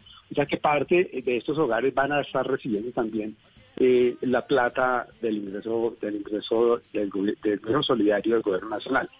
Esto sin contar con que para todos los hogares pobres eh, de Bogotá, nosotros vamos cada mes, cada mes vamos a mandar 80 mil pesos, aparte de lo que les mande el, el, gobierno nacional. Esto es aparte, eso es otra parte. De esta plata que les estoy hablando ahorita es como una especie de bono por cuarentena, digamos. Incluye hogares unipersonales, pueden ser personas que viven en una... Aquí el hogar es simplemente el que come en torno a, a, la misma olla, digamos así. ¿Cuántas personas? Entonces puede ser una, pueden ser dos, pueden ser cuatro, pueden ser más. Eh, otra cosa es la asistencia a, a los habitantes eh, eh, de calle, que eh, esta es una estrategia específica que tiene eh, la, la, Secretaría de Integración Social. esto se complementa con mercados, es decir, dependiendo, y hay unos sitios en los cuales en efecto son atendidos los habitantes de calle de Bogotá eh, donde pueden ir, pueden quedarse, pueden, son, eh, tienen eh, reciben alimentación, etcétera. Entonces estos, claro. estas ayudas monetarias es para todos ellos, para todas claro, las Ramírez. sean del número de personas que sean. Cuentas, cuentas de humanista, ojo de buen cubero, ustedes van a entregar un poquitico más de un millón de pesos por hogares de manera temporal en estas localidades más afectadas. Son 17, 217 mil hogares para 220 mil millones de pesos, más lo que entregará seguramente el gobierno nacional. Pero todo esto es para la sobrevivencia del hogar, es decir, para que esta gente literalmente no se muera de hambre. Pero ¿Ha contemplado eh, el gobierno distrital de la doctora Claudia López la posibilidad de salir a salvar unidades productivas, pequeñas y medianas empresas, o no digamos medianas, pero por lo menos pequeñas y microempresas? Sí, entonces, a ver, una, una, una corrección aquí, son 21 mil millones de pesos entre los 217 mil hogares, 21 mil millones. El bono de cuarentena, que estamos diciendo, o que lo voy a poner, lo vamos a llamar así perdón, de manera. Perdón, me... Sí, son 20 O sea, me equivoqué millones. porque son menos de un millón de pesos por, por ah, hogar. Claro, porque, son, ciento, son sí. 120 mil pesos por hogar pobre y 80 mil pesos Uf. por hogar vulnerable. Eso es, la, eso es lo que estamos haciendo. ¿okay? O sea, Son ni siquiera 100 alcanzan a sobrevivir con eso las pobres familias de nuestros queridos compatriotas. Pero bueno, no entiendo Pues- la dificultad económica, ni más faltaba que venga a hacer un juicio de valor. Quiero simplemente enfocarlo sobre la posibilidad del rescate al sector productivo de las microempresas y de las Claro. eh, pequeñas empresas. Sí, ese es un punto fundamental, porque finalmente, en realidad, en realidad, el gran rescate social es el empleo que genera el, el- el sector productivo. Digamos, ese es, ese es en última instancia, o sea, no hay una, una ayuda mejor desde ese punto de vista mayor, más grande, que, que, por ejemplo, la posibilidad de reactivar, como ocurrió al final del año pasado, le- el, el servicio de restaurantes. Los restaurantes son un puesto, de, una- es una forma de generación de empleo, particularmente para mujeres y en condiciones de vulnerabilidad y pobreza. Pero bueno, volviendo a su, a su pregunta que es crucial, en efecto, sabiendo que lo, de- lo del año pasado pues golpeó a los hogares y golpeó muchísimo a, las empresas y en particular a algunas empresas en algunos sectores. Entonces nosotros el año pasado aprobamos o logramos con la aprobación con el Consejo, eh, por parte del Consejo, de eso que la alcaldesa ha llamado el Plan Marshall, que es un paquete de reactivación y formalización. Entonces, el impuesto predial, por ejemplo, está congelado para todos, eh, sean eh, hogares o sean predios no residenciales, por ejemplo, bodegas, locales comerciales, eh, eh, locales industriales, cualquiera que sea, todos están congelados. En segundo lugar, por ejemplo, los hoteles, eh, los restaurantes, las actividades que se les cayó más del 50% el ingreso, van a tener un descuento del 25% en el impuesto de industria y comercio. Ahora bien, si, si, un, si un hotel, por ejemplo, cerró todo el año, pues no, ni está pagando nada, no paga nada, paga cero, impuesto de industria y comercio. Pero si generó algún ingreso, entonces el 25% de ese del impuesto que se, se paga por ese ingreso se le va a descontar. Eh, nosotros hicimos también una serie de medidas eh, que tiene que ver, por ejemplo, con eh, descuentos tributarios, en particular para museos y teatros, eh, específic- y además que van hasta el 2030 en realidad. No solamente son, para este año, sino también para el 2030. Entonces, al final, todo esto eh, es para ayudar, pero lo que más permite ayudar es evitar que tengamos que, ca- que caigamos otra vez en una cuarentena general eh, como la que tuvimos estos cuatro días, que ojalá, como les digo, sea lo último, junto con las eh, cuarentenas estas sectorizadas que tenemos y el control del pico y cédula y el toque de queda nocturno para poder pasar esos esa, ese segundo ese segundo pico.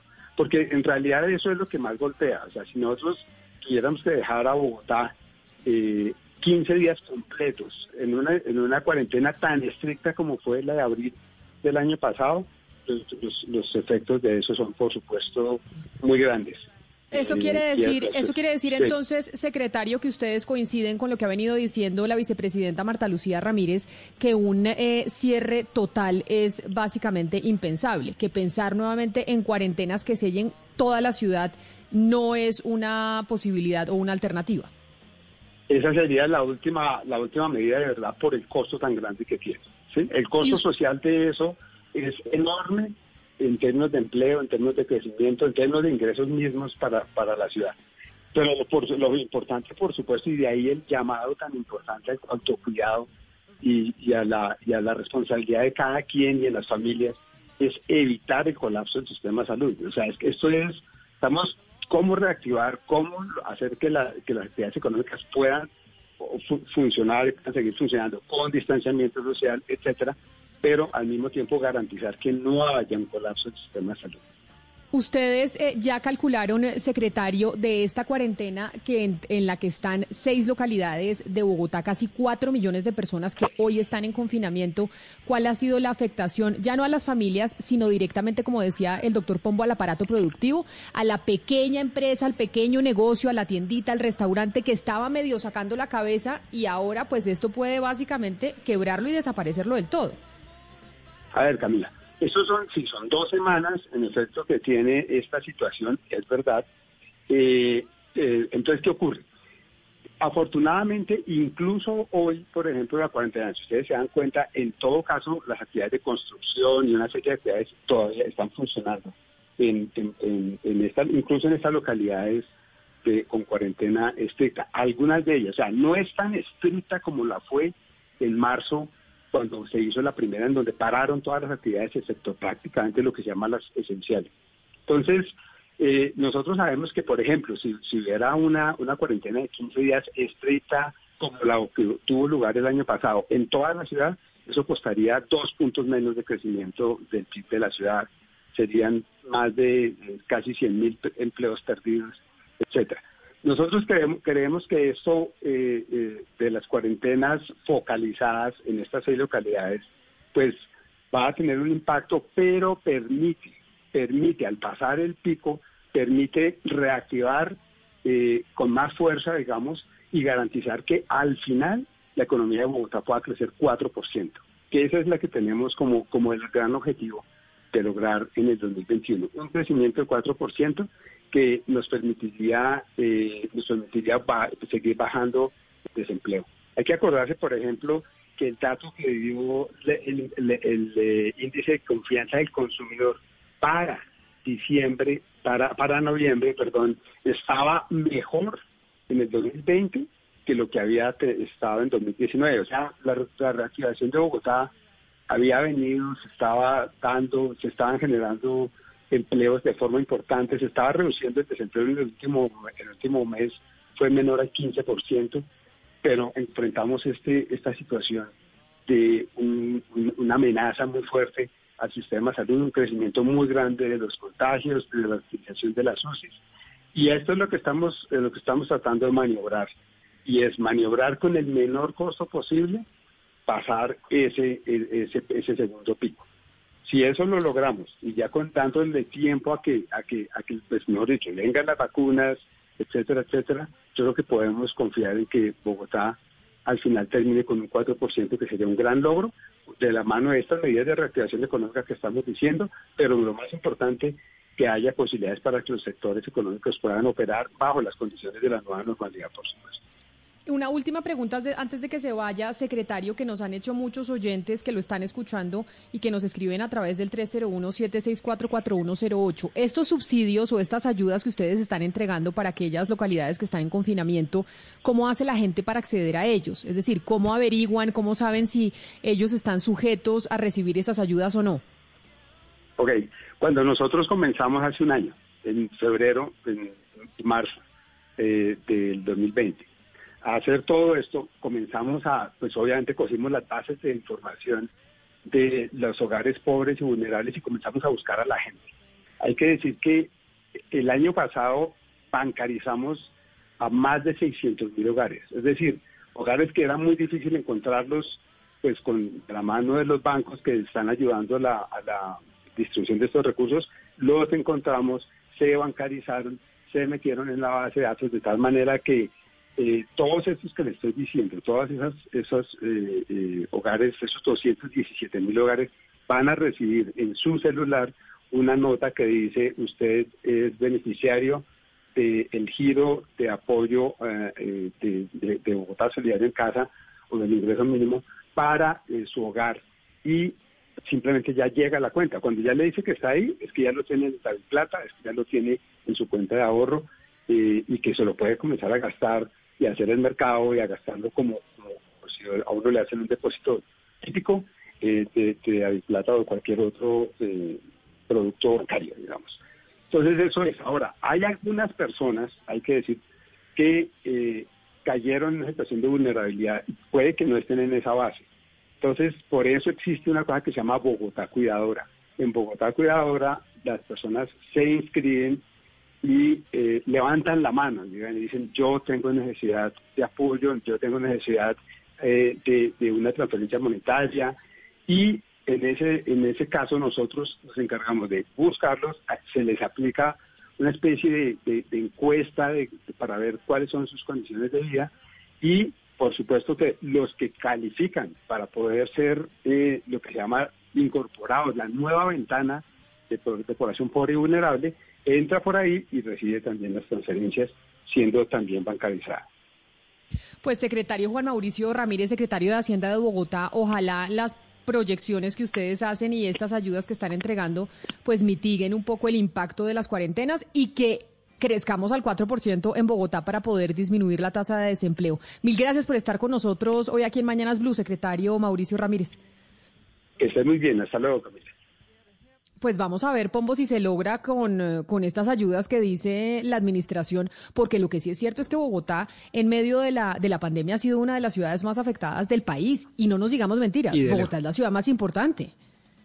Así y de lejos. Y, y, por eso mi comentario cariñoso a la administración, y lo digo cariñoso porque soy consciente de de dificultades económicas por lo que atraviesa el país entero y Bogotá no es la excepción. Pero a diferencia del país entero, Bogotá tiene unas condiciones económicas distintas. Por ejemplo, tiene más fácil acceso a crédito. Por ejemplo, el plan Marshall del que habla el doctor Ramírez y la alcaldesa, pues implica un endeudamiento histórico en la capital, etcétera, etcétera. Y eso implica que eh, me parece que, eh, digamos, han sido un poco tacaños a la hora de salir a compensar las medidas policivas como lo son las medidas de la pandemia, ¿sabe Camila? Y me parece que ese tema de congelar el predial en vez de anular dos o tres años de predial o solo bajar el 25% del ICA, que digámosle a los colombianos es de los impuestos más baratos locales que tienen las ciudades, pues todo esto me parece que son esfuerzos, sí, pero se quedan cortos frente a las necesidades y, y sobre todo frente a la capacidad de las ciudad. Pero mire una cosa que el doctor Ramírez eh, hace referencia. Él dice que son dos semanas. Estas dos semanas se refiere a las dos semanas de enero. Pero hay que decirle a los, a, los oyentes y a nuestros, a nuestros amigos del panel que eh, estas dos semanas se vienen a sumar al peor año que han tenido los pequeños eh, empresarios y comerciantes y los tenderos. Es decir, es que vienen de vivir el peor año un año en el que no recibieron absolutamente nada, que se quedaron casi todos. O sea que no solamente hay que hablar de estas dos semanas de enero, como dice el doctor Ramírez, sino que hay que hablar de todo un paquete que viene del año anterior y al que se le van a sumar estas dos semanas de, cuarentena totalmente, de cierre total, Camila. Oscar, pero mire, ¿sabe qué? La pregunta que yo creo que fue el, eh, como la apuesta que hicieron en la alcaldía de Bogotá es eh, un poco qué preferíamos, estas dos semanas de enero en cuarentena o dos semanas en diciembre.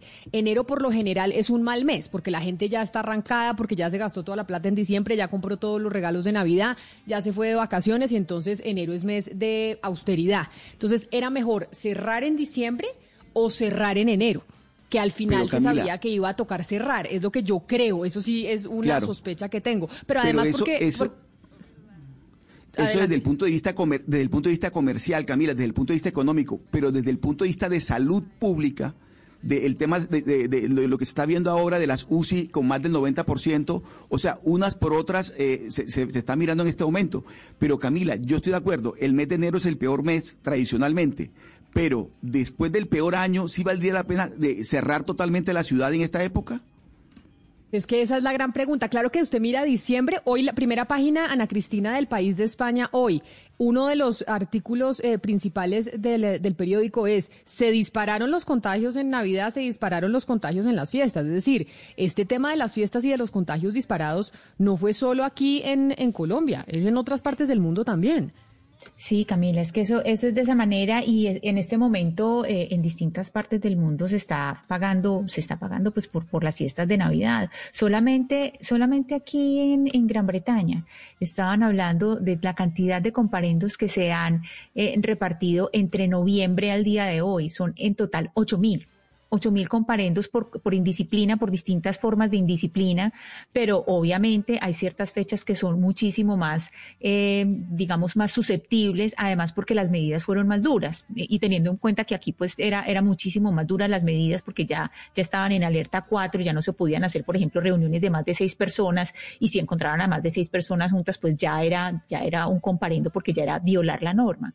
Entonces, eh, hay, hay una serie de, de comportamientos que son eh, claro, que son punibles, que son eh, dignos de sanción, pero también hay que recordar, Camila, que es que esos son una minoría. O sea, en este momento vemos unas cifras horribles, pero esas cifras espantosas de, las personas que lo hicieron por indisciplina real, no porque necesitaban salir a la calle, sino por indisciplina real, son una minoría y que son muchos los ciudadanos los que de verdad se portaron bien y se trataron de cuidar.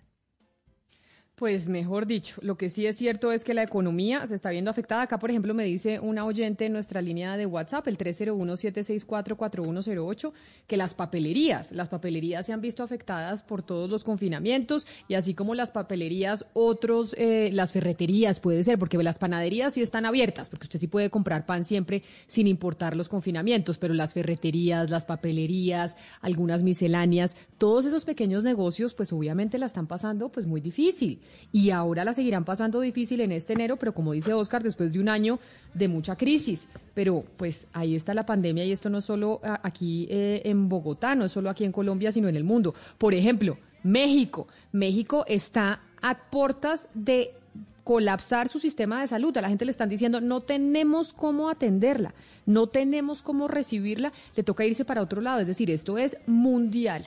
Gonzalo, y pues la música nos ayuda, la música nos ayuda en medio de este panorama que estamos teniendo a nivel eh, planetario sobre, sobre la pandemia y los nuevos contagios. Así que hoy que usted tiene martes de versiones, ¿qué otra versión nos trae? Yo voy a adentrarme en un campo minado, Camila, al afirmar que para mí Pulp Fiction ha sido la mejor película de Quentin Tarantino. Y dentro de esta película hay una canción que es una, es una versión de un sencillo que lanzó Neil Diamond en 1967. Seguramente una vez yo la coloque, usted reconocerá este sonido.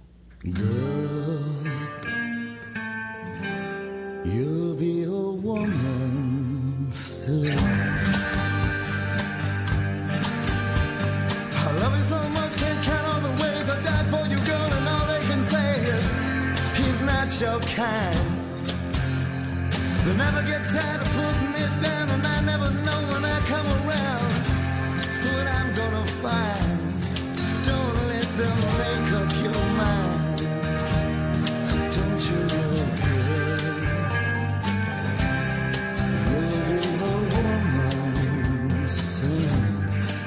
Claro, pero esta no, esta no es la versión original, Gonzalo. O sea, esta no, es la versión que salía en Pulp Fiction. A mí me suena igualito. No, a ver, esta es la canción que salía en Pulp Fiction eh, de una banda llamada Ush Overkill, pero la canción original es de Neil Diamond de 1967. Sin embargo, esta canción tal vez es mucho más importante que la original por lo que representó, por lo que significó en aquel entonces cuando lanzaron y estrenaron Pulp Fiction, que, repito, para mí ha sido la mejor película que ha creado el maestro Quentin Tarantino.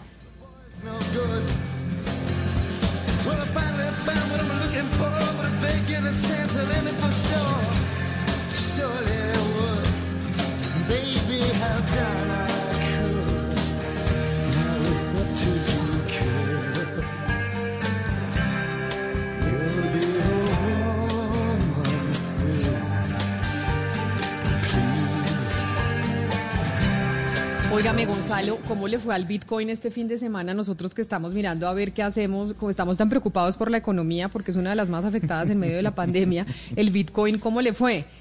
Picho.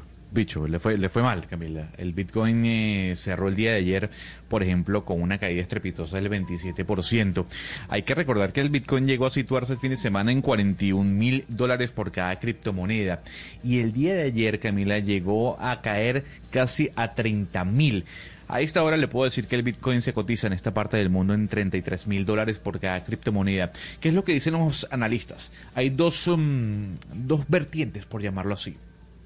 Una, la que dice que esto es eh, cíclico, que así se ha comportado el Bitcoin en los últimos años, el hecho de que suba mucho y baje también mucho. Y por el otro lado, hay quien dice algo que tocábamos la semana pasada, si esta podría ser, o podría ser en este caso, el inicio de la explosión de la burbuja de lo que significa el Bitcoin. Entonces, a esta hora se debaten esas dos posiciones. Sí, por un lado, es un, un momento cíclico que está viviendo la criptomoneda, o por el otro, si realmente está explotando la burbuja. Pues mire, yo este fin de semana, como hablamos tanto la semana pasada de si vamos a invertir usted y yo en Bitcoin, estaba leyéndole un artículo en donde citaban al CEO de BlackRock, que es básicamente el fondo de inversión más importante del planeta, y este señor decía que sí, pues que evidentemente el eh, Bitcoin no iba a venir a reemplazar pues el papel moneda, pero que de todas maneras iba a ser un activo como el oro, obvio que fluctúa mucho más porque además el Bitcoin pues es algo que no lo respalda nada, porque el Bitcoin usted no, no tiene acciones nada detrás, es una cosa que es el aire y es especulativo, pero que pues los grandes eh, fondos de inversión y los bancos se están metiendo a comprar Bitcoins. Claro, claro. Por lo que decía nuestro invitado la semana pasada, Camila, yo creo que el hecho de, la gran cantidad de, plata que se está imprimiendo, de dólares que se, está, que se están imprimiendo en los Estados Unidos, aunado a toda la catástrofe económica que está viviendo el planeta, está haciendo mucho más atractivo este mercado. Yo le voy a decir algo. Yo intenté comprar bitcoins el fin de semana siguiendo su recomendación a ver si podía ganar algo de platica, pero yo me enredé de verdad. Yo no entendí cómo hacerlo, yo no sé. Alguien nos tiene que volver a explicar. Tal vez porque yo soy muy bruto o muy tosco, Camila, pero intenté meterme en Buda.com, eh, mandar mi cédula, entonces no sabía dónde comprar. Es, complicado para las personas que realmente no tienen el conocimiento sobre las criptomonedas comprar al menos la mitad de un, de un Bitcoin. Se lo voy diciendo de una vez, por si intenta comprar. Oh, Menos mal lo pudo comprar porque hubiera perdido, porque usted llegó tarde. Es que debimos haber comprado hace mucho tiempo, Gonzalo, hace mucho tiempo. Pombo Juan Pablo Alonso dice a través de Twitter que las lavanderías en Bogotá también han sido muy afectadas a pesar de que prestan un servicio de limpieza y que los servicios de limpieza podrían llegar a ser esenciales, que han tenido que cerrar las lavanderías y que nunca las mencionamos nosotros. No, si las mencionamos porque Oscar todo el día se queja que por qué la lavandería no está abierta, que tenía un arrume de ropa ahí que no había podido llevar la ropa para la lavandería.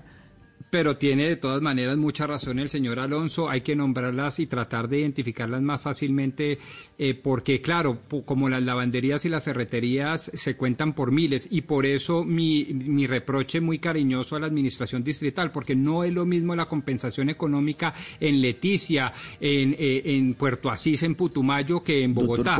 Y en, en consideración a ello, yo creo que sí vale la pena decirle al doctor Ramírez, oiga, revise un poquito, porque a eso de 80 mil o 120 mil pesos por hogar, pues no se mejora la situación y a eso de 25% del ICA para los empresarios y los microempresarios, pues evidentemente eso no les mejora la situación. Y súmele usted lavanderías, las peluquerías de los barrios. Es gente que no, o sea, que no clasifican para la ayuda porque no son pobres pobres pero tampoco están recibiendo otro beneficio porque viven exclusivamente de ese pequeño negocio que pusieron en la en su casa en un rinconcito y allá abrieron la miscelánea, ahí pusieron la, la, fotocopiadora. Es decir, esa gente la está pasando muy mal en estas circunstancias. Por eso es que yo digo, Camila, que no solamente son las dos semanas de enero, sino el peor año que vivieron, que hemos vivido todos durante el 2020. Pero sobre eso, de enero... que hay que sacar. Sobre eso de enero, otro oyente a través de Twitter nos escribe que los efectos económicos durante estas dos semanas de enero deben ser mínimos, porque en enero de cualquier año normal Bogotá está desocupada, que entonces no entiende por qué nos quejamos tanto si la actividad económica en enero en Bogotá es mínima que pues que básicamente esta cuarentena pues no va a afectar mucho según nuestro oyente el señor Cuervo que nos manda ese mensaje. Pero como lo que estamos haciendo es perspectiva, es decir, mirando el 2020 y sus efectos, y si esta plata alcanza para compensar las calamidades económicas y si sirve para reactivar por lo menos parcialmente la economía, creo que el comentario de Oscar Montes y el mío es plenamente conducente. Sí, sí, sí, es conducente. Pero mire, óigame, hay una cosa que me, que yo, realmente esto es un tema personal. Y Ana Cristina, usted que está eh, a veces mucho más conectada con las redes sociales que yo, traté de leer lo que se estaba diciendo sobre el tema de WhatsApp. Nosotros trabajamos con WhatsApp, nos comunicamos con nuestras familias y amigos a través de WhatsApp.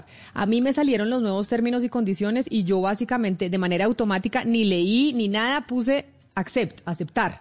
Y después empecé a ver que una cantidad de gente se estaba quejando en Twitter que, la, que lo terrible de esto de los eh, de WhatsApp y dije, ay Dios santo, ¿será que yo me equivoqué?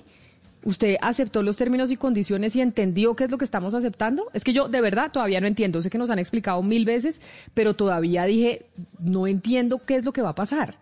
Pues Camila, esos términos y condiciones tienen que ver con la entrega de datos, pero yo creo que esa, esa entrega de datos la hicimos hace pero años. O sea, no sé ni para qué nos preguntan eso si eso hace años que lo entregamos. Y todo lo, toda la información que estamos entregando, no solamente los datos que se entregan en el momento de, de uno entrar al WhatsApp, sino en el momento de usarlo. Entonces yo, sinceramente, yo lo, yo dije que sí, pero yo no tengo la más mediana duda de que es como una ratificación de lo que ya han hecho hace mucho tiempo. No creo que haya nada nuevo en lo que nos estaban notificando, Camila. Yo acepté, yo puse aceptar y, después, pero sin, sin pensar, o sea, como que dije, ay, esto debe ser una cosa de trámite Y después empecé a ver el alboroto y dije, ¿qué hice? ¿Será que no debía haber aceptado? Y además estoy viendo que Telegram, que es otra plataforma que también, que lo tengo, pero nunca lo uso, superó los 500 millones de usuarios activos. Solo en las últimas 72 horas se contaron más de 25 millones de nuevos usuarios. Es decir, la gente por este temor que ahora estoy viendo yo, sí está migrando para, para otras plataformas de mensajería instantánea como Telegram. Pero mire, es que estamos con Alejandro González, que es conocido como el tecnófilo en redes sociales, que es un experto en tecnología, pues para que nos explique, bueno, si vamos a seguir usando WhatsApp, no deberíamos, nos equivocamos a ver, a ver, al haber aceptado. Tecnófilo, bienvenido a Mañanas Blue, gracias por estar con nosotros.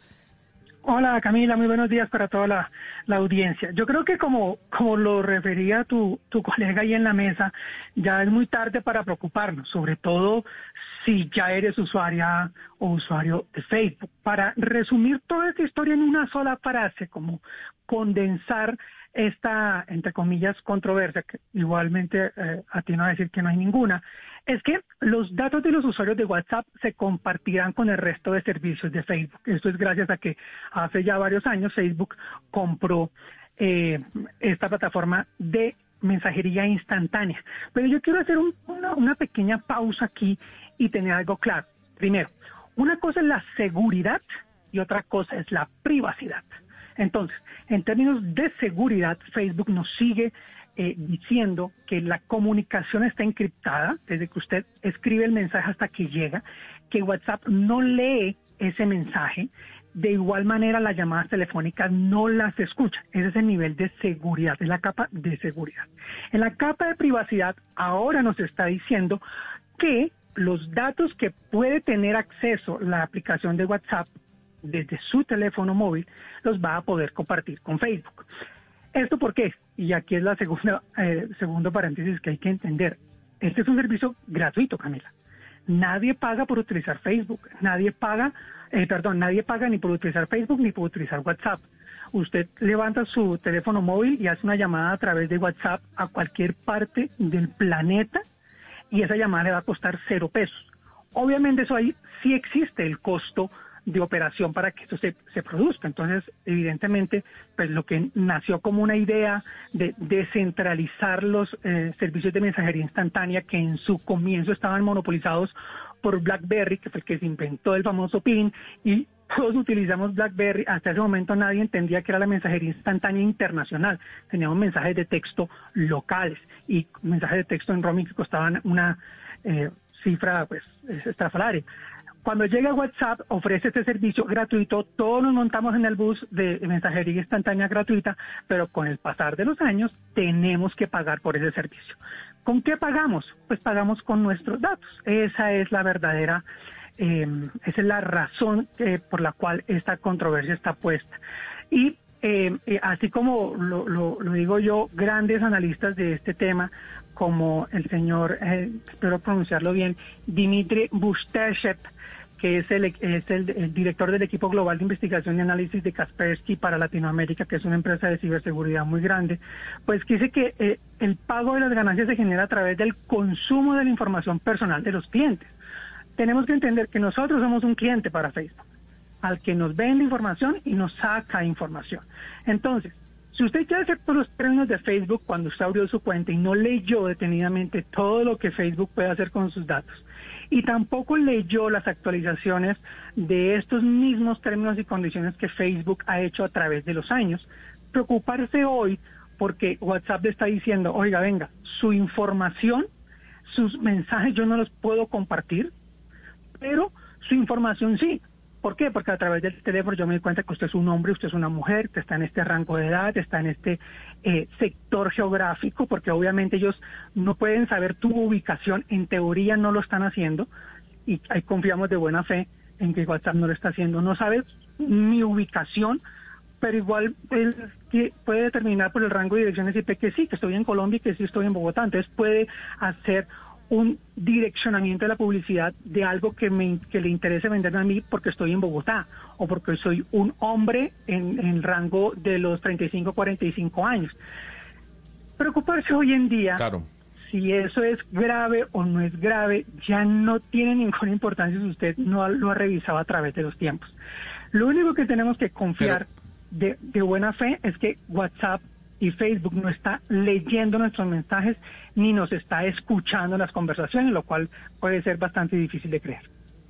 Tecnófilo, me decía una, una política aquí en Panamá, no hablemos por WhatsApp, hablemos por Signal, que los mensajes se borran a los 10 segundos y es la, la red que están utilizando los políticos internamente. Eh, ¿Qué beneficios tiene Signal a diferencia de WhatsApp, por ejemplo, más allá de que los mensajes se borren a los 10 segundos? La motivación de la plataforma. WhatsApp está motivado económicamente a percibir un beneficio económico de la, del servicio que están prestando. Signal y Telegram son plataformas de comunicación nacidas bajo el concepto de eh, plataformas abiertas que son desarrolladas por entusiastas de la informática que se encargan de mantenerla funcionando. Y tienen algunos servicios comerciales y tiene algunos beneficios comerciales de otras formas, como los grupos, por ejemplo, que se ven beneficiados de ahí, pero la motivación de Telegram y Signal no es la comercial, porque son plataformas de código abierto, por decirlo. Usted puede unirse a Telegram, usted puede unirse a Signal y prestar sus servicios para ayudar a que la plataforma y que la comunidad se mantenga. Esa yo creo que es la gran diferencia. De todas maneras, cuando usted pone su información, eh, y, es algo que todos los expertos de seguridad lo han, ah, lo han atinado a decir siempre, la mayor brecha de seguridad eh, que existe siempre está entre eh, el teclado y la silla, o sea, el usuario. Usted es el que tiene que tener la madurez suficiente de la información que usted maneja para entender qué pone y qué no pone eh, digitalmente, qué tanto pone de su vida, de la vida de su familia, de la vida de sus hijos digitalmente. Una vez la información toca el Internet, se hace imposible rastrearla y se hace imposible casi que borrarla. Entonces, Signal sí tiene sus beneficios como Telegram, en la medida en que son plataformas diseñadas para salir de la parte comercial de la mensajería y tener una conversación un poco más privada, entre comillas. Pero eso también se presta para que el lado oscuro del Internet, el dark web, también funcione de una manera más fácil por ahí.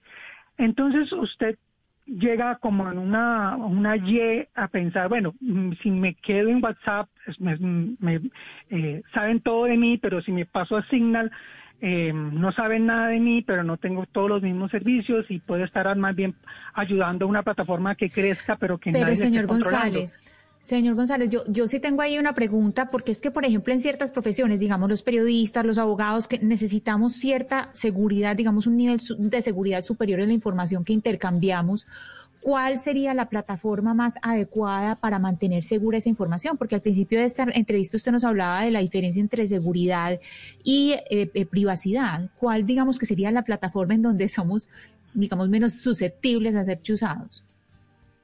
o ahí no hay nada sí lo hay y es mi perspectiva y es mi, mi, opinión al respecto. Es que cuando usted obtiene un servicio gratuito, usted no tiene derecho a pelear por nada lo que ocurre porque el servicio es gratuito. Si usted se monta en una plataforma de comunicaciones paga, donde usted está pagando por un servicio, ya el tema es diferente porque usted está pagando y se puede exigir. ¿Cuáles son esas plataformas pagas de comunicación? Hay plataformas pagas de Microsoft, hay plataformas pagas de IBM, hay plataformas pagas de eh, Oracle, de todas estas multinacionales que tienen servicios hacia las empresas, sobre todo que tienen unos niveles de seguridad. Ponerle un ejemplo, pues, para, para que la gente pues, me entienda. Microsoft tiene un servicio que se llama Teams. Teams tiene una capa gratuita que usted puede acceder gratuitamente con un correo de Microsoft, pero Teams también tiene una capa corporativa que si usted la paga, usted va a tener cómo decirle, oiga, proteja mi información, cuáles son sus términos y condiciones de la información, hacia dónde va la información. Como usted está pagando por esa información, por ese servicio, usted tiene cómo exigir.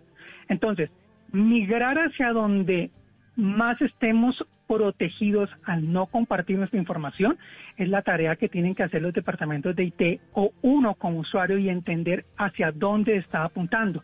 Si prefiere utilizar Teams, si prefiere utilizar Slack, que es otra plataforma paga de que se puede utilizar como mensajería, eh, funciona.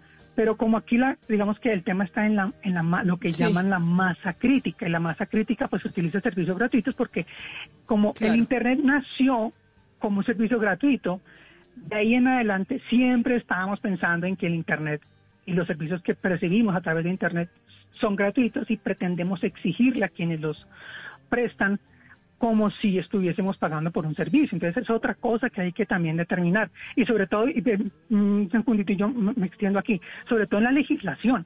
Esta controversia no está ocurriendo en Europa, porque la Unión Europea lo puso claro en sus términos y condiciones y le exigió a Facebook que nunca lo podría hacer. De hecho, en Europa esta controversia no existe, porque la Unión Europea se impuso y dijo, Facebook no podrá traer información, ni WhatsApp podrá llevar información hacia Facebook controversia y nosotros en, Europa. Y, nosotros nos demoramos en hacer esa legislación y ya no tenemos nada que hacer. Tengo una última pregunta, Tecnófilo, que nos la hace un oyente a través de nuestra línea de WhatsApp, precisamente en el 301-764-4108. ¿Qué pasa si usted no tiene Facebook pero tiene WhatsApp? No pasa nada, pero lo que ocurre es que usted ya no le ha compartido tanta información a través de Facebook. Si nosotros nos detuviésemos a leer todos los términos y condiciones de Facebook, le aseguro que usted no aceptaría estar en Facebook. Entonces, si usted no ha compartido su información en Facebook, el mundo Zuckerberg no tiene su información y va a poder obtener solo un pedacito de lo que usted eh, tenga en su cuenta de WhatsApp, va a poder obtener esa información. Pero si usted ya está en Facebook, usted ya le ha entregado su vida porque usted ha puesto todas las fotos donde usted ha comido, todas las fotos familiares, saben quién es su, su primo tercero. Es más, Facebook puede saber que usted tiene familiares que ni siquiera usted sabe porque hay algoritmos que le permiten a Facebook saber eso. Facebook nos está escuchando permanentemente porque Facebook a través de su sistema de, de, publicidad es donde obtiene todo su, su, su revenue, todo su, su, su dinero. Y si nos alargamos, comencemos a hablar del tema político en Estados Unidos, la infiltración de Rusia, en fin. Lo que tenemos es ejemplos para, para, para mostrar. Si usted nunca ha estado en Facebook y está pensando en quedarse y no, y no quedarse en WhatsApp, ese es el único usuario que yo le daría como la razón de que pensara esa, eh, que tuviera esa duda en mente. Ahora bien, eh, su masa crítica personal, ¿dónde está? Como lo dices tú, Camila. Eh, que un radio piense salirse en Facebook cuando de, WhatsApp cuando tiene una línea de comunicación directa con sus oyentes en WhatsApp y maneja una, una masa tan crítica ahí, pues no, la idea es tener varias líneas de comunicación para que ustedes se comuniquen con la mayor cantidad de gente posible. Yo como usuario, si yo ya sé que mi masa crítica no está en WhatsApp y se pasó a Telegram, pues listo, vámonos todos a Telegram. Pero ¿qué va a pasar cuando usted encuentre un post en Instagram y quiera comprar algo?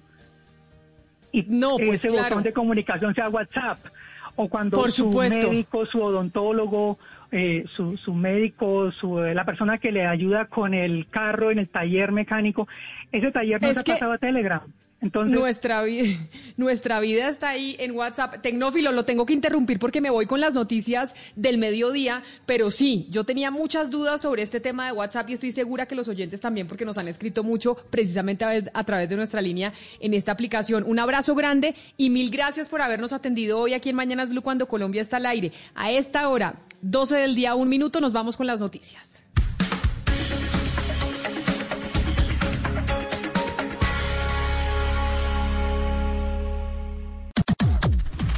Las noticias del mediodía en Mañanas Blue.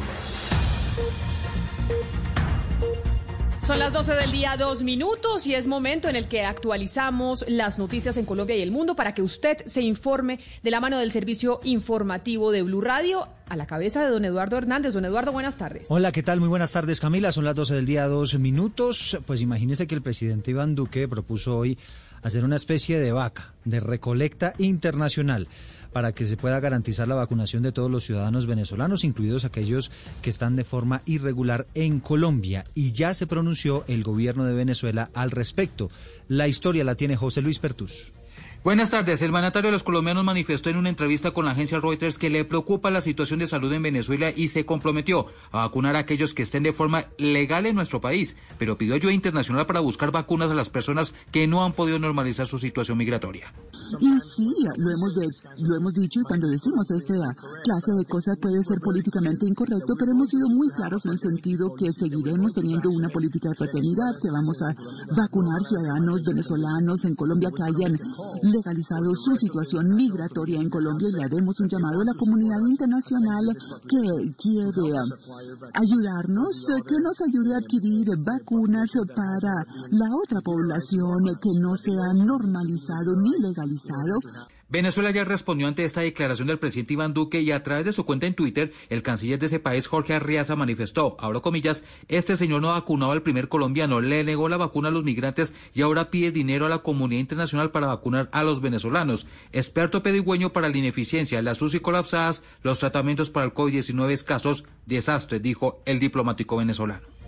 Gracias, José Luis. Y el Instituto Nacional de Salud sacó un documento con los detalles de cuáles son las regiones en Colombia en donde se han presentado mayores mutaciones del COVID-19. ¿Cuáles son, Juan David Ríos? Camila, muy buenas tardes. Pues recuerde que se han descubierto 23 linajes en el país y 231 secuencias. Hasta el momento no se ha detectado linaje proveniente del Reino Unido, de esta nueva cepa que tiene más capacidad de contagio según los estudios. El Valle del Cauca es el departamento con más secuencias genómicas encontradas en total total tiene 46 secuencias.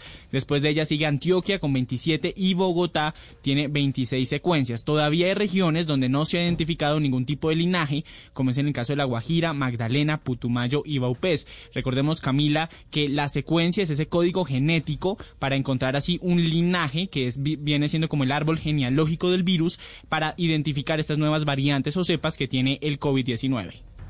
Ahora son las 12 del día, cuatro minutos. La secretaria de Educación en Bogotá, Edna Bonilla, acaba de anunciar que los colegios privados, atención con esto, también tienen que mantener la educación virtual o a distancia hasta que se termine la alerta roja en la ciudad y no simplemente cuando se terminen los periodos de cuarentena por localidades.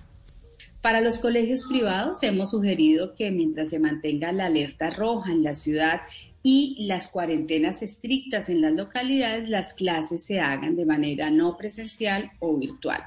La educación es y será siempre nuestra esperanza. Les invito a que sigamos trabajando juntos para que podamos llevar y garantizar el derecho a la educación pleno de nuestros niños, niñas, jóvenes y adolescentes de la ciudad. Son las... 12 del día, 5 minutos. Don Eduardo, sí señor, seguimos con las noticias y ya que estamos hablando de temas educativos, resulta que FECODE le pidió al gobierno nacional descartar la implementación del plan de alternancia en medio de este segundo pico de la pandemia. ¿Qué dijeron, Mariana Castro? Para el sindicato de docentes es irresponsable retomar las actividades educativas presencialmente en medio de este segundo pico de la pandemia que vive el país. Es por eso que hizo un llamado al gobierno nacional y a las entidades territoriales para no implementar el modelo de alternancia y continuar con la virtualidad. Nelson Alarcón, presidente de FECODE. Hoy es irresponsable retornar a las actividades presencialmente, ya que estaríamos colocando en riesgo la vida y la salud de todas y todos. Continuaremos trabajando los maestros y maestras desde casa. Recordemos que el Ministerio de Educación ya confirmó que seguirá adelante con el plan de alternancia, mientras que en Bogotá la alcaldía ya decidió suspender el regreso a clases de manera presencial mientras exista la alerta roja por el COVID-19. Están en lo mismo en Bucaramanga. Allí la alcaldía podría suspender también el reinicio de las clases presenciales que está previsto para el 25 de enero. Javier Rodríguez. Así lo ha asegurado la secretaria de Educación Ana Leonor Rueda, quien sostuvo que este plan de alternancia aprobado por un comité del que hacen parte rectores de colegios oficiales, directivos de colegios privados y padres de familia se fundamenta en 14 componentes que deben seguir de forma rigurosa las comunidades que van a iniciar clase el próximo 25 de enero. Frente a las medidas de bioseguridad en las instituciones educativas, advirtió. Hemos venido realizando inversiones muy importantes con recursos del Ministerio de Educación Nacional para adquirir, entre otros, los lavamanos portátiles, los tapetes para la limpieza del calzado y los termómetros láser. Y ya se ha determinado los aforos que tienen nuestras sedes educativas, las infraestructuras que se van a utilizar. Asimismo, la alcaldía ya anunció que contrató el personal de aseo en todas las instituciones que inician el calendario escolar, lo que garantizará limpieza y desinfección constante de áreas escolares. Y ahora de Bucaramanga vamos a hablar con Michelle Quillones de la Procuraduría porque le pidió a los alcaldes y gobernadores que ejecuten acciones para garantizar los planes de alimentación escolar conocidos como el PAE. Así las clases, en principio, pues sean virtuales, Michelle. Teniendo en cuenta las irregularidades evidenciadas en la gestión del programa relacionadas con la falta de estándares de calidad en las raciones entregadas, la Procuraduría emitió una directiva para que alcaldes y gobernadores adelanten las acciones de supervisión e interventoría para la ejecución del programa de alimentación escolar. El Ministerio Público dice que la atención se debe prestar desde el primer día del calendario escolar previsto para la tercera semana de enero de este año. Señaló que sin importar si la modalidad de aprendizaje es en casa, en alternancia o de manera presencial, teniendo en cuenta las condiciones de cada municipio por cuenta de la pandemia, se debe prestar de manera oportuna el servicio a 5 millones de estudiantes. También pidió a las 96 entidades territoriales certificadas en educación informar el estado actual de la implementación del plan de alternancia educativa. Ahora son las 12 del día, 9 minutos. Recordemos que en Bogotá en este momento hay cuarentena estricta en las localidades de Suba, Engativá, Usaquén, Kennedy, Fontibón y Teusaquillo. En esta última está Julián Ríos. Allí se han reforzado los puestos de control. Julián. Buenos días, se ha instalado un puesto de mando unificado aquí en la localidad de Teusaquillo, en el sector de galerías, para mantener el control de esta cuarentena estricta. El apoyo es por parte de la Policía Militar, está la Secretaría de Movilidad y también eh, personal de tránsito de la Policía, eh, que están revisando los documentos de todos los eh, pasajeros, de los conductores y de los transeúntes para que lleven su permiso. Y nos encontramos con la alcaldesa local de Teusaquillo. muy buenos días, alcaldesa. ¿Quiénes pueden trabajar aquí? ¿Quiénes pueden abrir sus negocios hasta el 21 de enero que va la cuarentena. ¿En qué excepciones están? Vamos hasta el 21 de enero a las 11 y 59 de la noche para completar los 14 días. Ya recordemos que llevamos cuatro desde, desde las 0 horas del 8 de enero. Las restricciones son las mismas que hemos tenido en las cuarentenas anteriores. Solamente pueden operar las personas que trabajan en servicios de salud, en servicios farmacéuticos, que venden productos de primera necesidad en los supermercados, personas que pueden salir a pasear a sus mascotas también pueden hacerlo en los horarios establecidos. Bueno, alcaldesa, muchas gracias. El puesto de mando unificado también permanecerá aquí hasta el 21 de enero. Julián Ríos, Blue Radio. Gracias, Julián. De la localidad de Teusaquillo en Bogotá vamos a hablar de todo el departamento de Cundinamarca porque la gobernación decidió extender el toque de queda nocturno durante toda esta semana. José David Rodríguez. Hola, buenas tardes. Pues dice el gobernador de Cundinamarca, Nicolás García, que se va a continuar ampliando la capacidad de unidades de cuidado intensivo en el departamento. Muy importante entonces va a continuar el pico y cédula, la medida de toque de queda y la ley seca. Escuchemos. Todos coincidimos con la necesidad de ampliar las medidas restrictivas del Puente de Reyes hasta por lo menos el próximo sábado 16 de enero. Toque de queda de 8 de la noche a 5 de la mañana, prohibición de bebidas alcohólicas en ese mismo horario y pico y cédula en los 116 municipios del departamento. Por eso consultamos y solicitamos autorización al Ministerio del Interior, lo han visto eh, como oportuno para nuestro departamento, estamos ya en todos los trámites, pero es una decisión tomada. Ampliaremos estas medidas hasta el próximo sábado 16 de enero. Y es que dice el gobernador que en municipios como Mosquera y Girardot preocupa el tema del contagio y el aumento de las unidades de cuidado intensivo que están por encima del 85%. Decidieron también en Villavicencio extender el toque de queda hasta el próximo 17 de enero. Carlos Andrés Pérez. Durante el pasado fin de semana, la ocupación de camas UCI de la ciudad fluctuó entre el 85 y el 98%. Por esta razón, el alcalde Felipe Harman solicitó al gobierno nacional la autorización para que el toque de queda que terminó hoy a las 5 de la mañana se extienda hasta el próximo domingo 17 de enero. Así lo indicó Andrea Liscano, secretaria de gobierno de la ciudad. El toque de queda se va a extender hasta el próximo fin de semana. Obviamente, hasta el jueves desde las 8 de la noche, lo que le vamos a solicitar al Ministerio del Interior. Y el día viernes, sábado eh, y, y domingo próximo desde las 10 de la noche. Con esto las autoridades buscan evitar que el sistema de salud de la ciudad colapse, aunque hay que decir que el comportamiento de las personas durante el puente festivo pasado fue bueno, solo se realizaron 79 comparendos.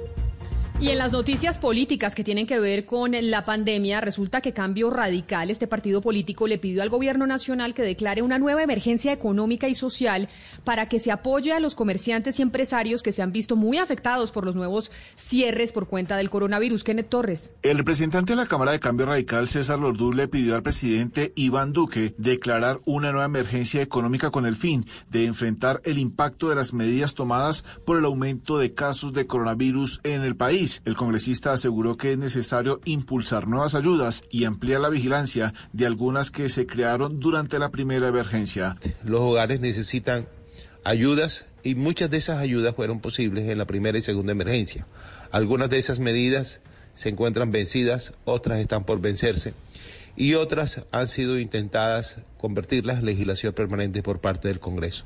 La petición se dio después de las medidas de restricción de la movilidad tomadas por varios mandatarios locales, por el aumento de las cifras de casos de coronavirus y por el porcentaje de ocupación de las unidades de cuidados intensivos que hay en este momento en el país. Cambiamos de tema a las 12 del día, 13 minutos. Les contamos que hay una movilización enorme a esta hora en el municipio de Guapi, en Cauca. La gente salió con camisetas, con globos blancos a protestar por el asesinato y la violación de María Alejandra Orobio, una niña de tan solo 11 años. Fabrit Cruz. Así es, buenas tardes. A esta hora, con globos en la mano y camisas blancas, los guapireños marchan por calles del pueblo exigiendo justicia por la muerte de María Alejandra Orobio Solís.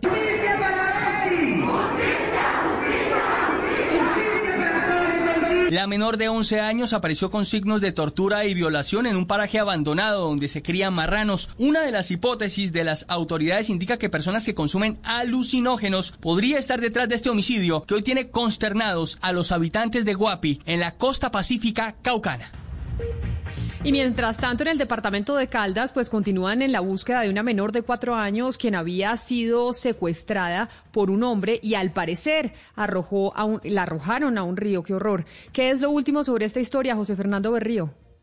La niña de cuatro años, María Ángel Molina Tangarife, desapareció en zona rural del corregimiento de Arma, municipio de Aguadas, junto a su hermanita de 18 meses. Al parecer fueron raptadas por un hombre que citó a la madre de las menores, coronel Eibar Alonso, subcomandante de policía de Caldas. Esta persona cita a través de, de engaños para posiblemente entregarle unos regalos a sus hijas y es allí donde esta persona sufre unas lesiones llega al centro de salud de Arma e inician una labor de investigación con el fin de aclarar los hechos. Posteriormente se captura a este individuo en la subestación de Pantanillos en el departamento de Antioquia, en donde se encuentra con una menor de 18 meses, la cual había sido al parecer raptada por este individuo. Se captura a este individuo y en este momento la Policía Nacional adelanta una labor de búsqueda de la otra menor de cuatro años. Por su parte, el alcalde de Abejorral, Antioquia, Julián Andrés Muñoz, indicó que cuando la policía capturó al hombre no supo dar razón del parentesco que tenía con la menor de 18 meses. Entre tanto, indicó que la niña de cuatro años desaparecida la habría tirado al río Arma. Con brigadas de hombres del Ejército, la Policía Nacional, la SIJIN, organismos de socorro, se adelanta la búsqueda de la pequeña en límites entre Antioquia y Caldas.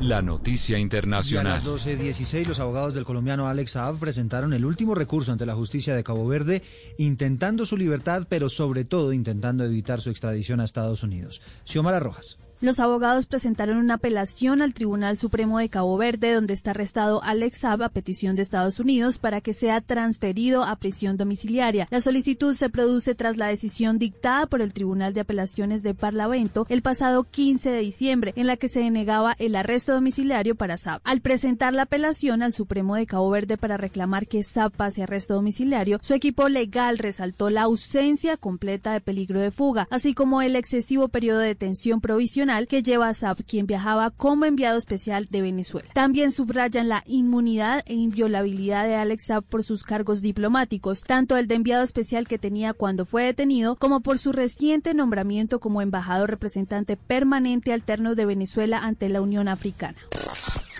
La noticia deportiva. La noticia deportiva es que el ciclista colombiano Miguel Ángel Superman López dio positivo para COVID-19 en su estadía en España. Según lo anunció su equipo Movistar, el boyacense tuvo contacto estrecho con una persona positivo que derivó en la prueba para el colombiano que hoy se ha confirmado ha sido contagiado. Por el momento no se conoce si tiene algún síntoma. El equipo anunció también que no estará junto a sus compañeros en el campo de entrenamiento en la región de Almería, en España. Tras Fernando Gaviria, ahora Miguel Ángel López es de los ciclistas colombianos del World Tour que ha dado positivo para COVID-19.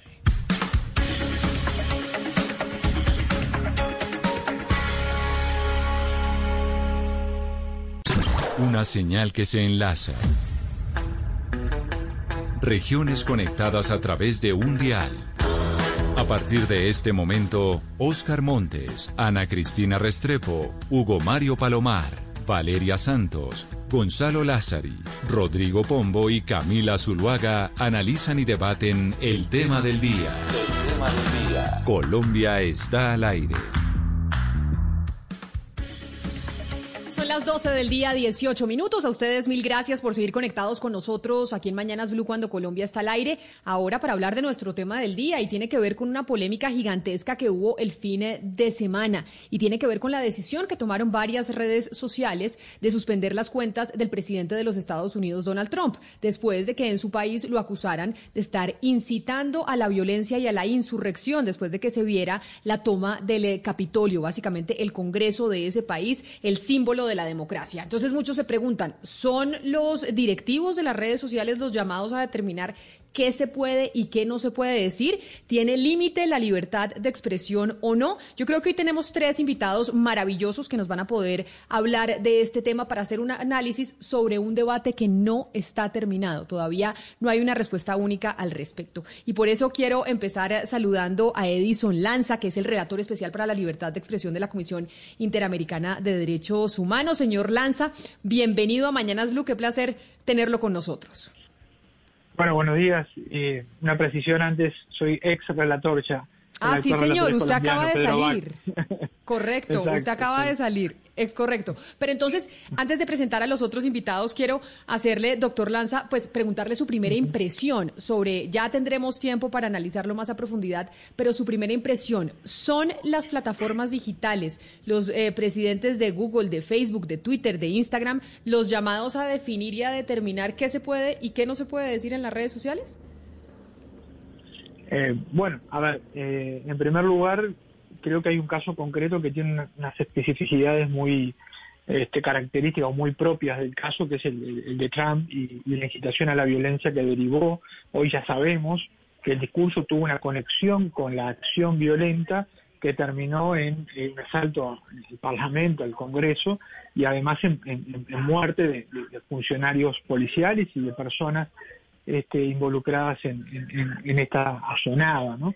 Por lo tanto, es un discurso, yo diría, que no está dentro del discurso político, de crítica, etcétera, sino ya de este, una incitación a la violencia o la subversión del orden democrático. Entonces, eh, ese discurso me gustaría que lo analizáramos desde ese punto de vista. ¿no?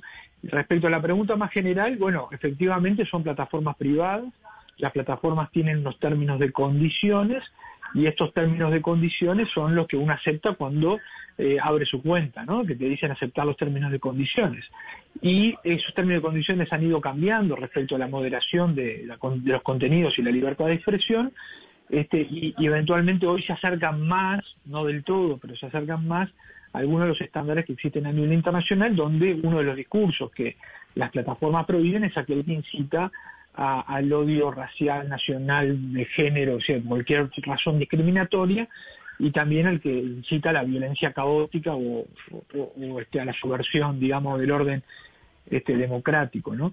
Este, Por lo tanto, efectivamente ellos tienen poder de decisión este, sobre eh, qué sucede en las plataformas. Además tienen un régimen jurídico que en general en los estados democráticos es que son irresponsables por los contenidos que transitan en las plataformas y eso este, porque ellos no quieren asumir el papel de editores como el que tiene una radio o tiene un periódico, ¿no? Este, y lo que hoy está en discusión es si han, han tomado tanta preponderancia y tanto, este, bueno, por el hecho de que además son muy, muy concentradas en cuanto a la cantidad de usuarios que tienen, este, y excluyen muchas veces otros foros públicos, si este, en definitiva no se necesitaría otra regulación adicional o otro tipo de rendición de cuentas, porque en los hechos son el foro público en muchos sentidos y en muchos países. Permítame entonces, señor Lanza, también saludar para eh, invitar a esta conversación a Jaime Abello, que es el director general de la Fundación Gabo, y yo sé, Jaime, que ustedes han hecho grandes conversatorios, discusiones sobre este tema, sobre quién es el llamado a definir qué se puede y qué no se puede decir en las redes sociales. Y ya tendremos más tiempo de, discutirlo, pero ¿cuál sería esa primera impresión y dándote la bienvenida aquí a Mañanas Blue cuando Colombia está al aire? Gracias por la invitación, Camila. Un saludo a ti y a los amigos de la mesa y los demás participantes en este panel a la audiencia. Básicamente yo creo que a todo el mundo se da cuenta pues que esta es una decisión desagradable.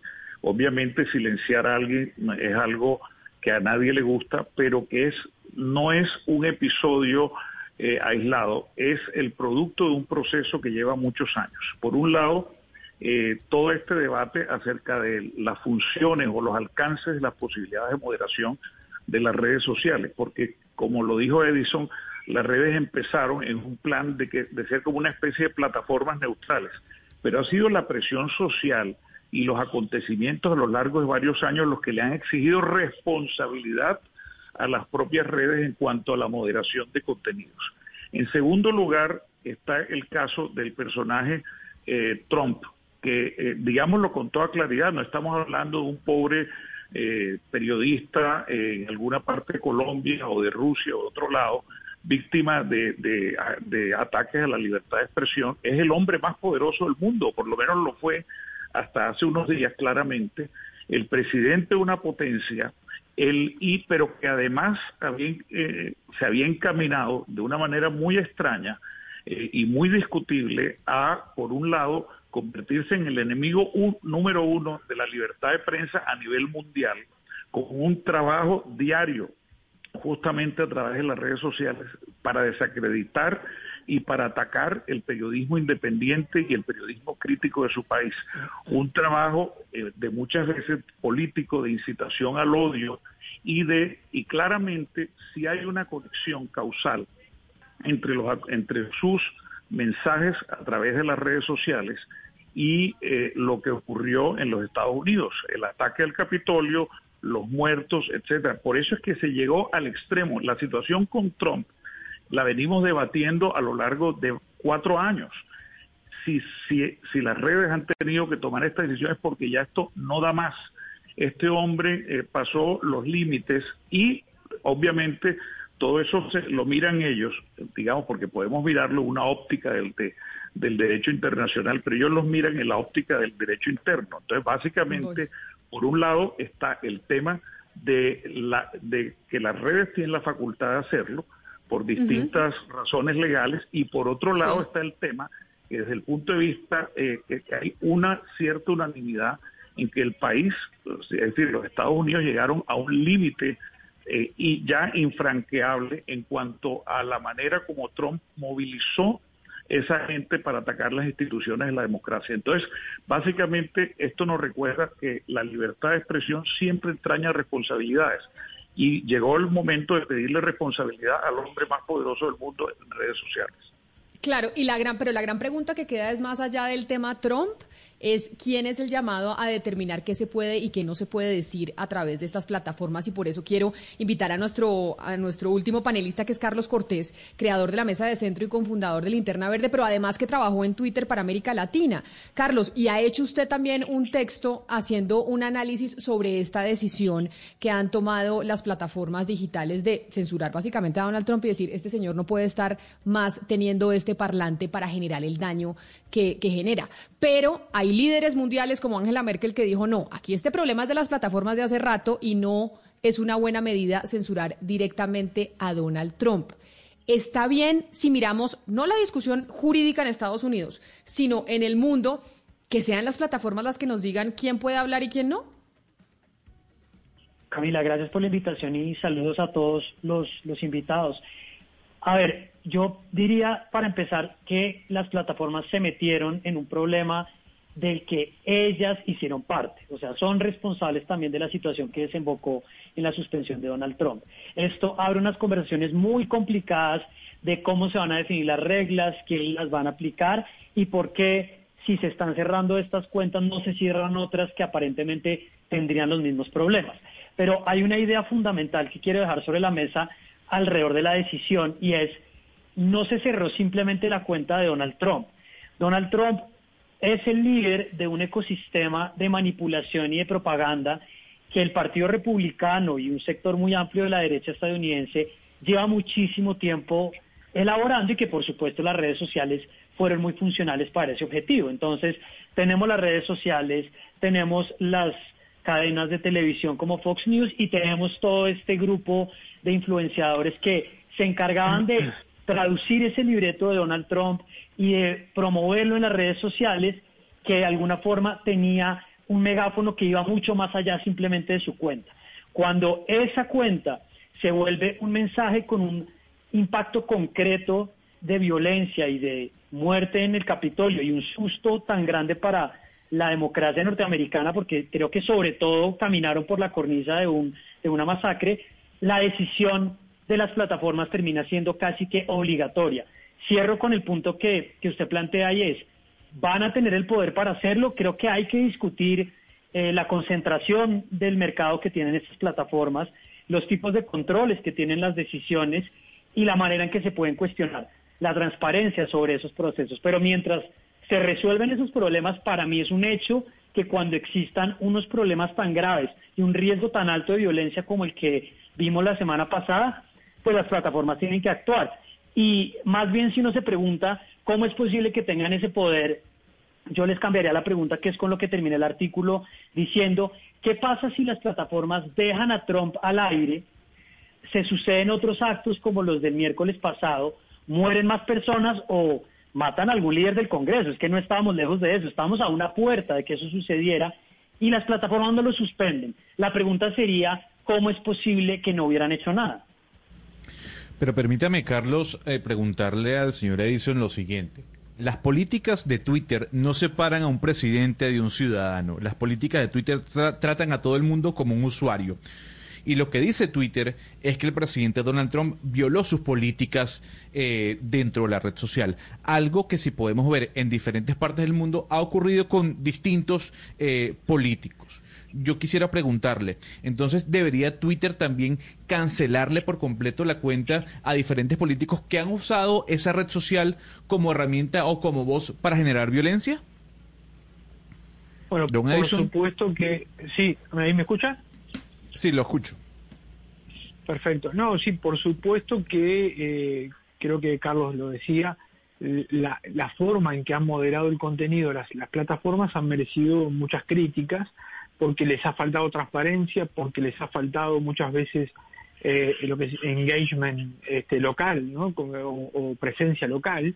Este, de hecho, eh, la masacre en Myanmar estuvo este, incitada por generales este, desde la de Facebook y Facebook reconoció posteriormente, digamos, de que eh, esto lo podían haber prevenido y tenían que haber adoptado alguna decisión que terminó nada más que nada menos que un genocidio de, una nacionalidad, de una etnia allí en, Myanmar. Por lo tanto, como pasó ahora en Estados Unidos y están en California y tienen la presión obviamente del público norteamericano y de los medios, y, en fin, y de la, sociedad, porque realmente estamos todos de acuerdo en que se pasó un límite, eh, eh, toman esta decisión. Y creo que Merkel dice algo de eso en su statement, en su, en su declaración. Este, ella, ella creo que coincide porque dice, no, es decir, la, libertad de opinión, este, obviamente mandatario hay que protegerla, pero cuando ese mandatario se sobrepasa, había que actuar y en este caso habría que actuar, pero nos deja planteada la duda de si no hay una discrecionalidad y evidentemente quién controla, qué regla de transparencia hay, qué posibilidades de apelación, qué intervención del Estado de Derecho y del Poder, Judicial existe, y eso es lo que está en cuestión, ¿no? Sin duda, hoy no tenemos la respuesta porque, porque el mundo está en debe con esto, y eh, como esto tiene impactos extraterritoriales, como usted dice, deberían haber una suerte de tratado de acuerdo, de consenso internacional multiparte, multi-stakeholder, este, que como el mundo está tan convulsionado también geopolíticamente, parece hoy difícil de, encontrarse, ¿no? Eh, Camila, yo quisiera decir algo eh, que me parece interesante para que la audiencia se dé cuenta de la complejidad de este problema. Ciertamente es posible que haya, llegado el momento de tener que regular, pero aceptemos algo. Esto, esto es un problema grande que viene atrás. No olvidemos esto. Ustedes saben cuántas cuentas elimina diariamente por sospecha de que son falsas Facebook 17 millones de cuentas diarias, no, no en, una semana, diariamente. Twitter ha eliminado, por ejemplo, a fines del, del, año pasado, eliminó, o el año pasado, cerca de 3 millones de tweets. ¿Cuántos avisos no se le pusieron a Trump por de, eh, eh, a distintos tweets advirtiendo que lo que decía no correspondía a ninguna eh, base eh, creíble de acuerdo a la información disponible que había sobre un tema tan sensible como eran las elecciones de los Estados Unidos. Facebook emplea 35 mil personas para moderar contenido. Estamos ante un tema complicadísimo. Ahora, lo que pasa es que además, aunque esa responsabilidad ciertamente requiere muchísima transparencia, por eso han buscado fórmulas. Ya sabemos, y tú y yo, Camila, hemos compartido eh, eh, eh, en debates en los que sabemos, por ejemplo, que Facebook ha instalado ahora una especie de tribunal o de consejo supervisor para crear una, jurisprudencia, al menos de autorregulación, sobre el caso, pero definitivamente estamos ante uno de los problemas más interesantes y más complejos de nuestro tiempo.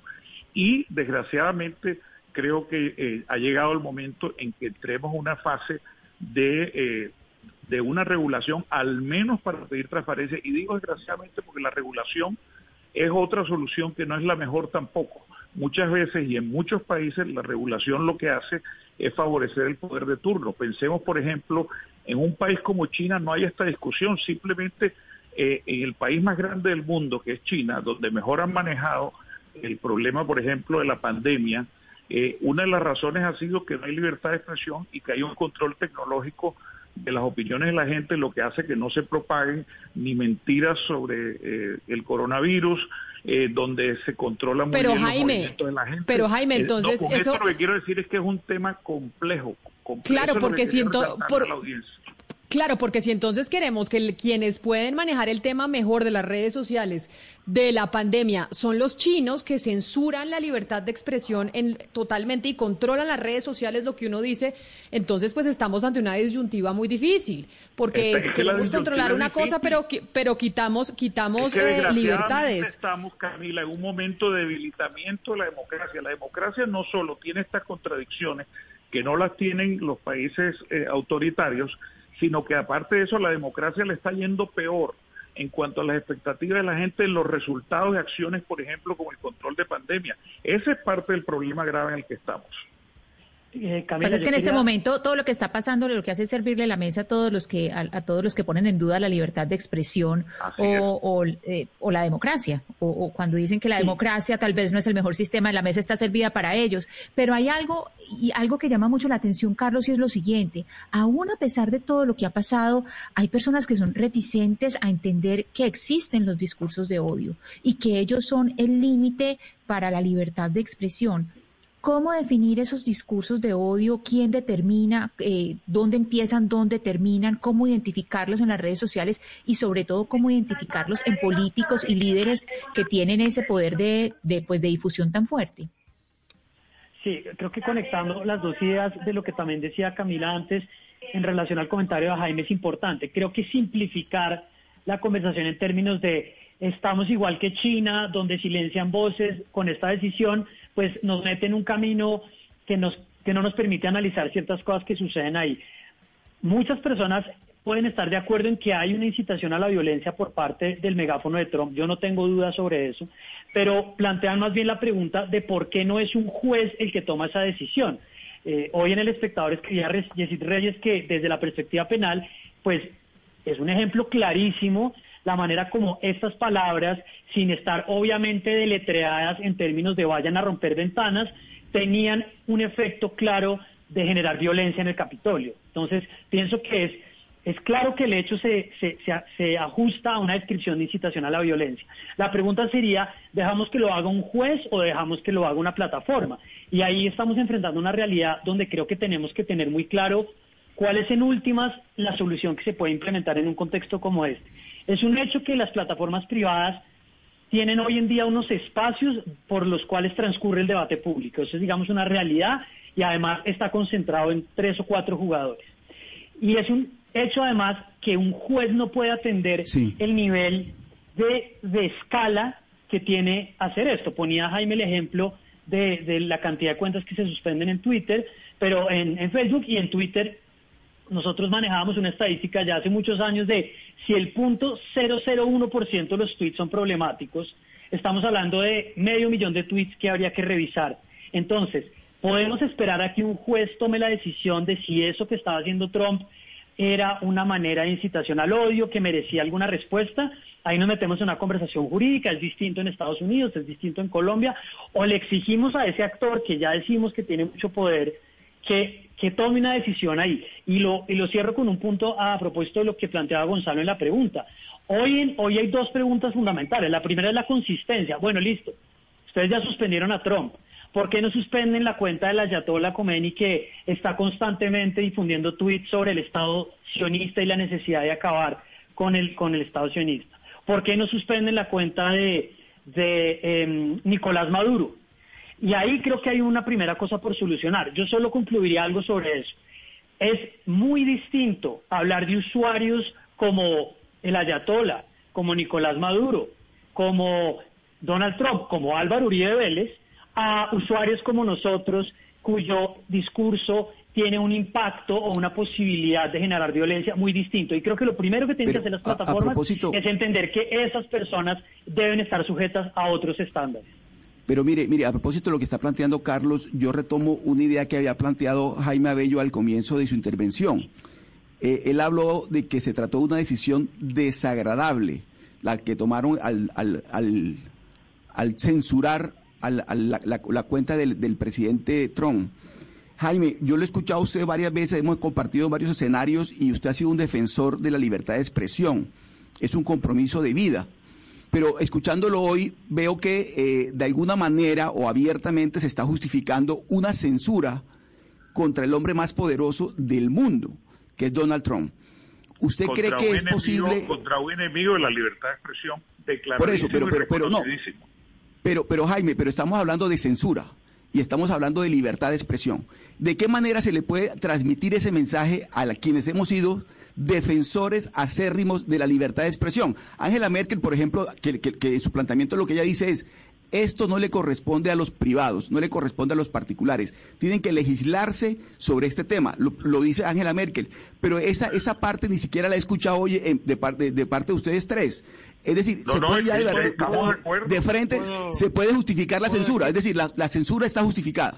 No, claro que no está justificada. Y ahora te quiero yo de todas maneras hacer una claridad.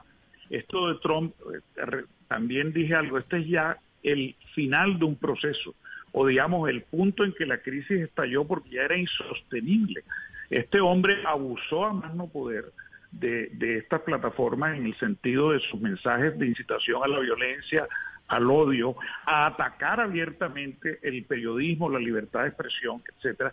Y estamos hablando, insisto, de un hombre que tiene poder, es decir, de, y, no solo tiene un poder político, sino tiene el poder del discurso público que no tiene más nadie. Entonces, eh, lo que pasa es que hemos llegado a un punto de crisis, de inflexión.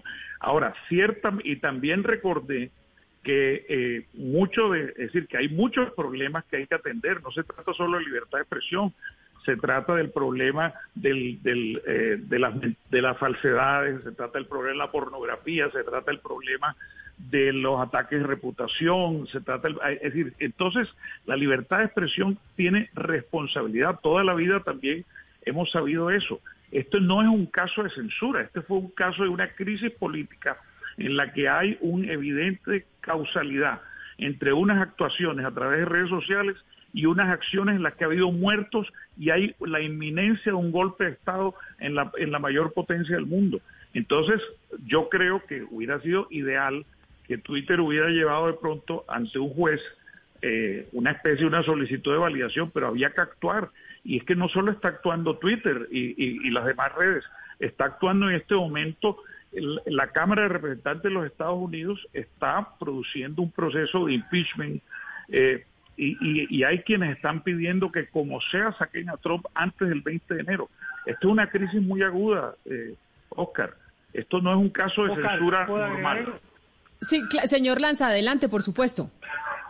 Sí, no, primero hacer una aclaración. No es que el Estado norteamericano prohibió eh, analizar, repetir, criticar o incluso que lo vuelva a repetir el propio Trump. No hay ninguna decisión en ese sentido y de hecho los, los medios de comunicación han analizado sus dichos y lo han puesto en debate. Por lo tanto, no estamos ante una decisión como una decisión como un Estado autoritario, puede haberlo hecho en China o en otros lugares, o en Irán, donde dicen, bueno, lo que dice ese señor, aunque sea funcionario, aunque sea el presidente o legislador, no, no lo puede pronunciar más y, este, y va preso.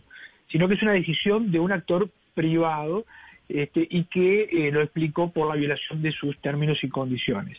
Y sus términos y condiciones, y esto también lo quiero eh, aclarar, es decir, cuando hablamos de libertad de expresión, eh, todos los tratados internacionales establecen cuál es el límite este, uno tiene que ver con las responsabilidades ulteriores que, pueden producirse por un daño este, ilegítimo a la reputación, a la privacidad de alguien, que es otro tema, este, y otro y otro límite es este, cuando se eh, afecta justamente la propia dignidad humana o la, eh, el propio Estado de Derecho. Eso está establecido en la Convención Americana en 13.5, en este, el 19 eh, de, la, del Pacto de Derechos Civiles y Políticos y en el 10 de la Convención Europea, este, y, y, a través de la jurisprudencia este, con un estándar, con un límite más alto en el caso de Estados Unidos, que es cuando hay un llamado a la sedición, que es lo que los demócratas hoy están acusando en el Congreso iniciando el impeachment. Dicen que, dicen que ese discurso fue una incitación directa a la sedición. Y por lo tanto, digamos, estamos en ese límite, no estamos en, eh, hablando del discurso protegido, sino de un discurso que no es protegido por eh, la libertad de expresión y por sus principios. ¿no? Y gracias, exacto. Y gracias a Dios están esas normas nacionales e internacionales y yo estoy de acuerdo con todos ustedes y yo hubiera censurado o limitado, como lo quieran bautizar nuestros oyentes, al señor Donald Trump y hace mucho tiempo. Pero que yo lo haga en mi condición de confeso conservador no es extraño. Que quizás lo haga un socialdemócrata tampoco pero que lo hagan los liberales me parece hasta casi que preocupante. Pero más allá de eso, señor Lanza, el tema es el siguiente, por lo menos el tema en Colombia. En Colombia hay muchas autorizadas voces, historiadores, filósofos políticos, que han dicho que se han matado durante décadas compatriotas precisamente por silenciar voces. ¿Usted no cree en ese contexto, por lo menos lo ubico en el contexto colombiano y en nuestra aún vivida violencia, que el remedio en ese sentido terminará siendo peor que la enfermedad? Bueno, yo creo que ahí hay una diferencia sustantiva. En los casos de Colombia o, de nuestras dictaduras en el Cono Sur, quien ejercía la censura era el Estado muchas veces, o bueno, a través de la violencia, ¿verdad? Explícita, ¿no? Este, y yo creo que en este caso la discusión tiene que ver con el poder concentrado en las plataformas y cómo toman sus decisiones para prevenir daños este, que eso, es un tema que en todo caso nuestros estados están omisos en darle una regulación democrática o en, general las naciones democráticas se han rehusado a tener una, aproximación común. Pero en el caso de Europa, estas este, regulaciones están comenzando a, producirse. Alemania, este, a través de una ley de su Congreso, de su Parlamento democrático, estableció que eh, la, la, incitación a la discriminación debe ser bajada por las plataformas y las plataformas deben rendirle cuentas al Estado de este, cómo operan o cómo moderan esos contenidos. También se produjo una gran discusión porque, bueno, realmente pueden suceder eh, perdóneme, lo cuando se las obliga a hacer eso. Señor Pero es una discusión que está en curso. Y de nuevo, estoy totalmente de acuerdo con ustedes, pero quiero profundizar sobre el tema, porque ¿quién entonces termina eh, eh, definiendo qué es dignidad y qué discriminación. Y se lo digo porque es que en el caso colombiano, y lo traigo a usted a estos pagos colombianos, ni siquiera la Corte Constitucional ha podido definir qué es dignidad. Ha definido cuatro veces la palabra dignidad con sentidos totalmente diversos, incluso yuxtapuestos. Entonces, si los jueces no lo pueden hacer, ¿lo pueden hacer las plataformas o eso pone en tela de juicio el derecho a la libertad de expresión? Yo lo digo cortito y creo que Carlos también puede aportar en este, en este, en este contexto, pero quiero aclarar que sí, por ejemplo, eh, Naciones Unidas aprobó un plan de acción de Rabat que tiene una serie de, parámetros, de estándares, o si se quiere, de test, para que los jueces y los legisladores decidan e identifiquen cuando se está ante un discurso este, de odio. ¿no? Por ejemplo, creo que, digo, dicho esto, digo que el mundo tiene, sí, ha estudiado este tema y ha llegado a algunos consensos mínimos. Lo que pasa es que en el mundo de las redes sociales y las plataformas el mensaje se vuelve mucho más viral y mucho más, este, digamos, este, de volumen, ¿no? Eh, y, creo que importa en estos casos el contexto, ¿no? ¿Quién es el, el que pronuncia el discurso? ¿En qué contexto lo hace? ¿Qué posibilidades hay que se transforme efectivamente en violencia, etcétera, ¿no? Creo que por mucho tiempo a los amantes de la libertad de expresión no nos gusta a veces tomar estas decisiones o opinar a veces sobre estos temas, pero creo que ya es hora de que, bueno, vayamos asumiendo estos estándares para que las decisiones se, se, discutan, se debatan estos estándares, pero en algún caso se van a tener que aplicar. Eh, Carlos, usted quería decir algo al respecto.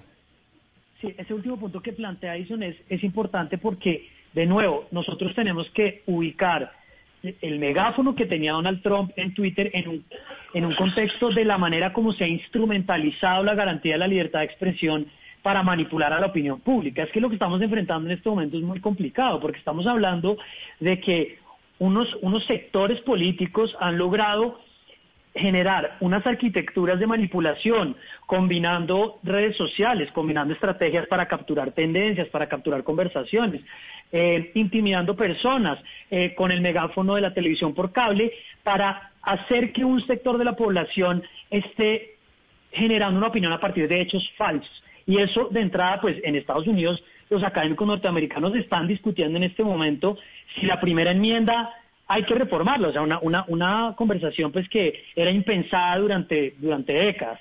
Y ahí es donde yo pienso que hay que poner un poco el foco porque en este momento las redes sociales, y esta es una discusión complicada, no están pudiendo operar de una manera fácil bajo los parámetros de los derechos humanos y las garantías de libertad de expresión porque finalmente tienen que resolver problemas mucho más concretos.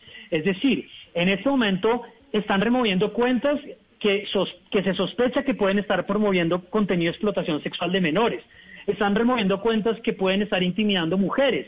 Están removiendo cuentas que pueden considerar que hacen parte de operaciones de desinformación de trolls rusos. Entonces, si usted me pregunta a mí, ah, pero ¿cómo así? Ahí se están respetando los estándares de libertad de expresión y derechos humanos. Yo diría, pues, evidentemente no, y lo que realmente creo que podría aspirarse, y esta es una afirmación que es polémica dentro del sector de la libertad de expresión, para mí a lo que podríamos aspirar es que estas empresas tengan unas reglas claras, tengan unos procedimientos claros y tengan algún tipo de control judicial. Pero para mí es un hecho que ellos van a tener que tomar decisiones dentro de sus espacios porque con la idea de que tienen que tener todas las garantías no va a poder ser sostenible. Es decir, en este momento la sociedad civil, más allá de los movimientos de libertad de expresión, los movimientos feministas, los movimientos de minorías, lo que están presionando es incluso para que se baje más contenido, que eso es lo, que, lo que en este momento quieren. Y lo que las plataformas durante mucho tiempo han tratado de hacer es decir, nosotros no queremos asumir ese rol, obviamente porque también se alineaba con el interés comercial que tienen. Entonces, para mí en este problema, y, tocando el punto y cierro con eso lo que decía Hugo de si es censura o no, para mí la afirmación de censura tiene inmediatamente una connotación de una restricción ilegítima al discurso. Yo creo que no se puede pensar en censura cuando la decisión lo que en últimas está haciendo es diciendo no podemos permitir que este megáfono se siga usando para manipular a la opinión pública para incitar a la violencia. Yo quisiera agregar preguntarle eh, quisiera agregar algo. Primero, recordar que cualquier organización puede fijar reglas. De hecho, existen reglas en los colegios, existen reglas en la casa, existen reglas eh, eh, para entrar a un almacén. Y, y, esa especie, llamémoslo genéricamente de autorregulación, pues claro, tiene unos límites porque tampoco se trata de, de, mantener, digamos, una capacidad de convivencia. y yo esto lo transpongo al caso en que estamos y recordar que las reglas además muchas veces van acompañadas de una discusión muy interesante que se llama ética. Entonces, Twitter tiene unas reglas que están validadas jurídicamente eh, y esas son unas reglas de conducta para las cuentas que lo usan. Segundo, que deberíamos promover una discusión ética sobre la manera como las eh, redes sociales aplican eh, sus reglas es algo que vale la pena, así como hay que promover una discusión ética sobre la ética de la, comunicación en el uso para evitar justamente los abusos de la gente, especialmente quienes tienen poder político, porque es que, es que no estamos hablando de, unos, de unas personas ingenuas, estamos hablando de gente que tiene unas estrategias que, quedaron puestas en evidencia y que, y que, y que evidentemente eh, han causado daño real. Y eso es y de eso se trata. Ahora, que esta situación en la que estamos, esta crisis, más allá de la ética, más, más allá de la capacidad de autorregulación, posiblemente nos lleve al momento en que llegó la hora de regular por lo menos la transparencia y los alcances? Yo creo que sí. Yo creo que llegó la hora, llegó la hora y desgraciadamente va a pasar lo mismo de siempre, que lo van a regular en los Estados Unidos y el resto del mundo tendrá que acogerse, por lo menos en esta, en, esta, en lo que se refiere, digamos, a redes sociales, eh, a la regulación que emitan Estados Unidos y la Unión Europea. Y detrás iremos nosotros. Jaime, ¿usted cómo se imagina una regulación o unas reglas cuando en Estados Unidos todavía hay gente que no considera que el discurso de Donald Trump haya generado esa violencia? Inclusive Donald Trump hoy se lo pregunta y él dice que su discurso estuvo correcto y que él no generó violencia. No, es cierto, es cierto y eso es algo que, me, que es muy preocupante porque porque porque realmente porque todo el mundo también tiene derecho en un momento dado a votar por él o a, apoyarlo. Ahora, la otra cosa, Trump no ha quedado total, Trump no ha quedado incomunicado. Trump, por ejemplo, dispone de la cuenta oficial del presidente de los Estados Unidos. Y Trump, es decir, lo que se le eliminó fue el megáfono político de la cuenta personal en la que claramente todos los días prácticamente en los últimos meses había que poner una advertencia que lo que decía no correspondía a la realidad. Entonces, eh, desgraciadamente ya esto, el daño ya se produjo. Es una sociedad dividida. Eh, Trump tiene, y, los que piensan como Trump, tienen partidarios en el populismo a nivel global. En Colombia hay mucha gente que también está de acuerdo, digamos, con este tipo de estrategias. Y este es uno de los fenómenos que está afectando gravemente a la democracia contemporánea. La manera como el populismo eh, usa, digamos, estas herramientas de comunicación como descalifica, como se crean realidades alternativas y como un momento dado se descalifica a quienes ponen el dedo en la llaga de señalar las mentiras y las falsedades. Pues una de esas manipulaciones del discurso es hacer creer a la gente, y retomo el asunto de los discursos de odio, hacer creer a la gente que el discurso de odio es una cuestión de percepción, que no existen, sino que eso es según lo perciba cada quien. Le quiero preguntar al señor eh, Lanza, precisamente por esa irresponsabilidad de las redes sociales de la, que, de, las, de la que usted habló al principio de esta entrevista frente a los discursos de odio. Es decir, para la detección de esos discursos de odio, para la, acción a tiempo, la acción oportuna frente a esos discursos de odio y sobre todo cuando se trata de, líderes que tengan una capacidad de difusión realmente amplia o preocupante. Sí, yo creo que ahí también hay un, asunto relativo a, las distintas aproximaciones jurídicas o filosóficas que tiene el mundo democrático respecto a esto. Yo recién lo decía muy rápido pero justamente en Europa, después del nazismo, cuando se aprueba la Convención Europea, derechos humanos, eh, ellos ponen el umbral, o sea, el techo del cual no se puede pasar en eh, la incitación o la mera discriminación, la mera promoción de la discriminación eh, racial, nacional, género, de cualquier especie. ¿no? y en la Convención Americana de Derechos Humanos, aprobada en el año 69, con influencia, obviamente, del pensamiento liberal de todo el continente, este, la primera enmienda de Estados Unidos, eh, la, convención lo que lo que establece como límite digamos del discurso protegido y, lo que sería un discurso prohibido un discurso que afecta este, a, la dignidad y a la democracia tiene que ver con la incitación a la violencia por razones discriminatorias o la incitación a la violencia anárquica. Quiere decir que el umbral no es la mera discriminación por, por, por disgustante que sea o por este, que no la compartamos las mayorías. Este, alguien puede expresar incluso una, una idea equivocada o de discriminación sin este, ser censurado y sin ser penalizado.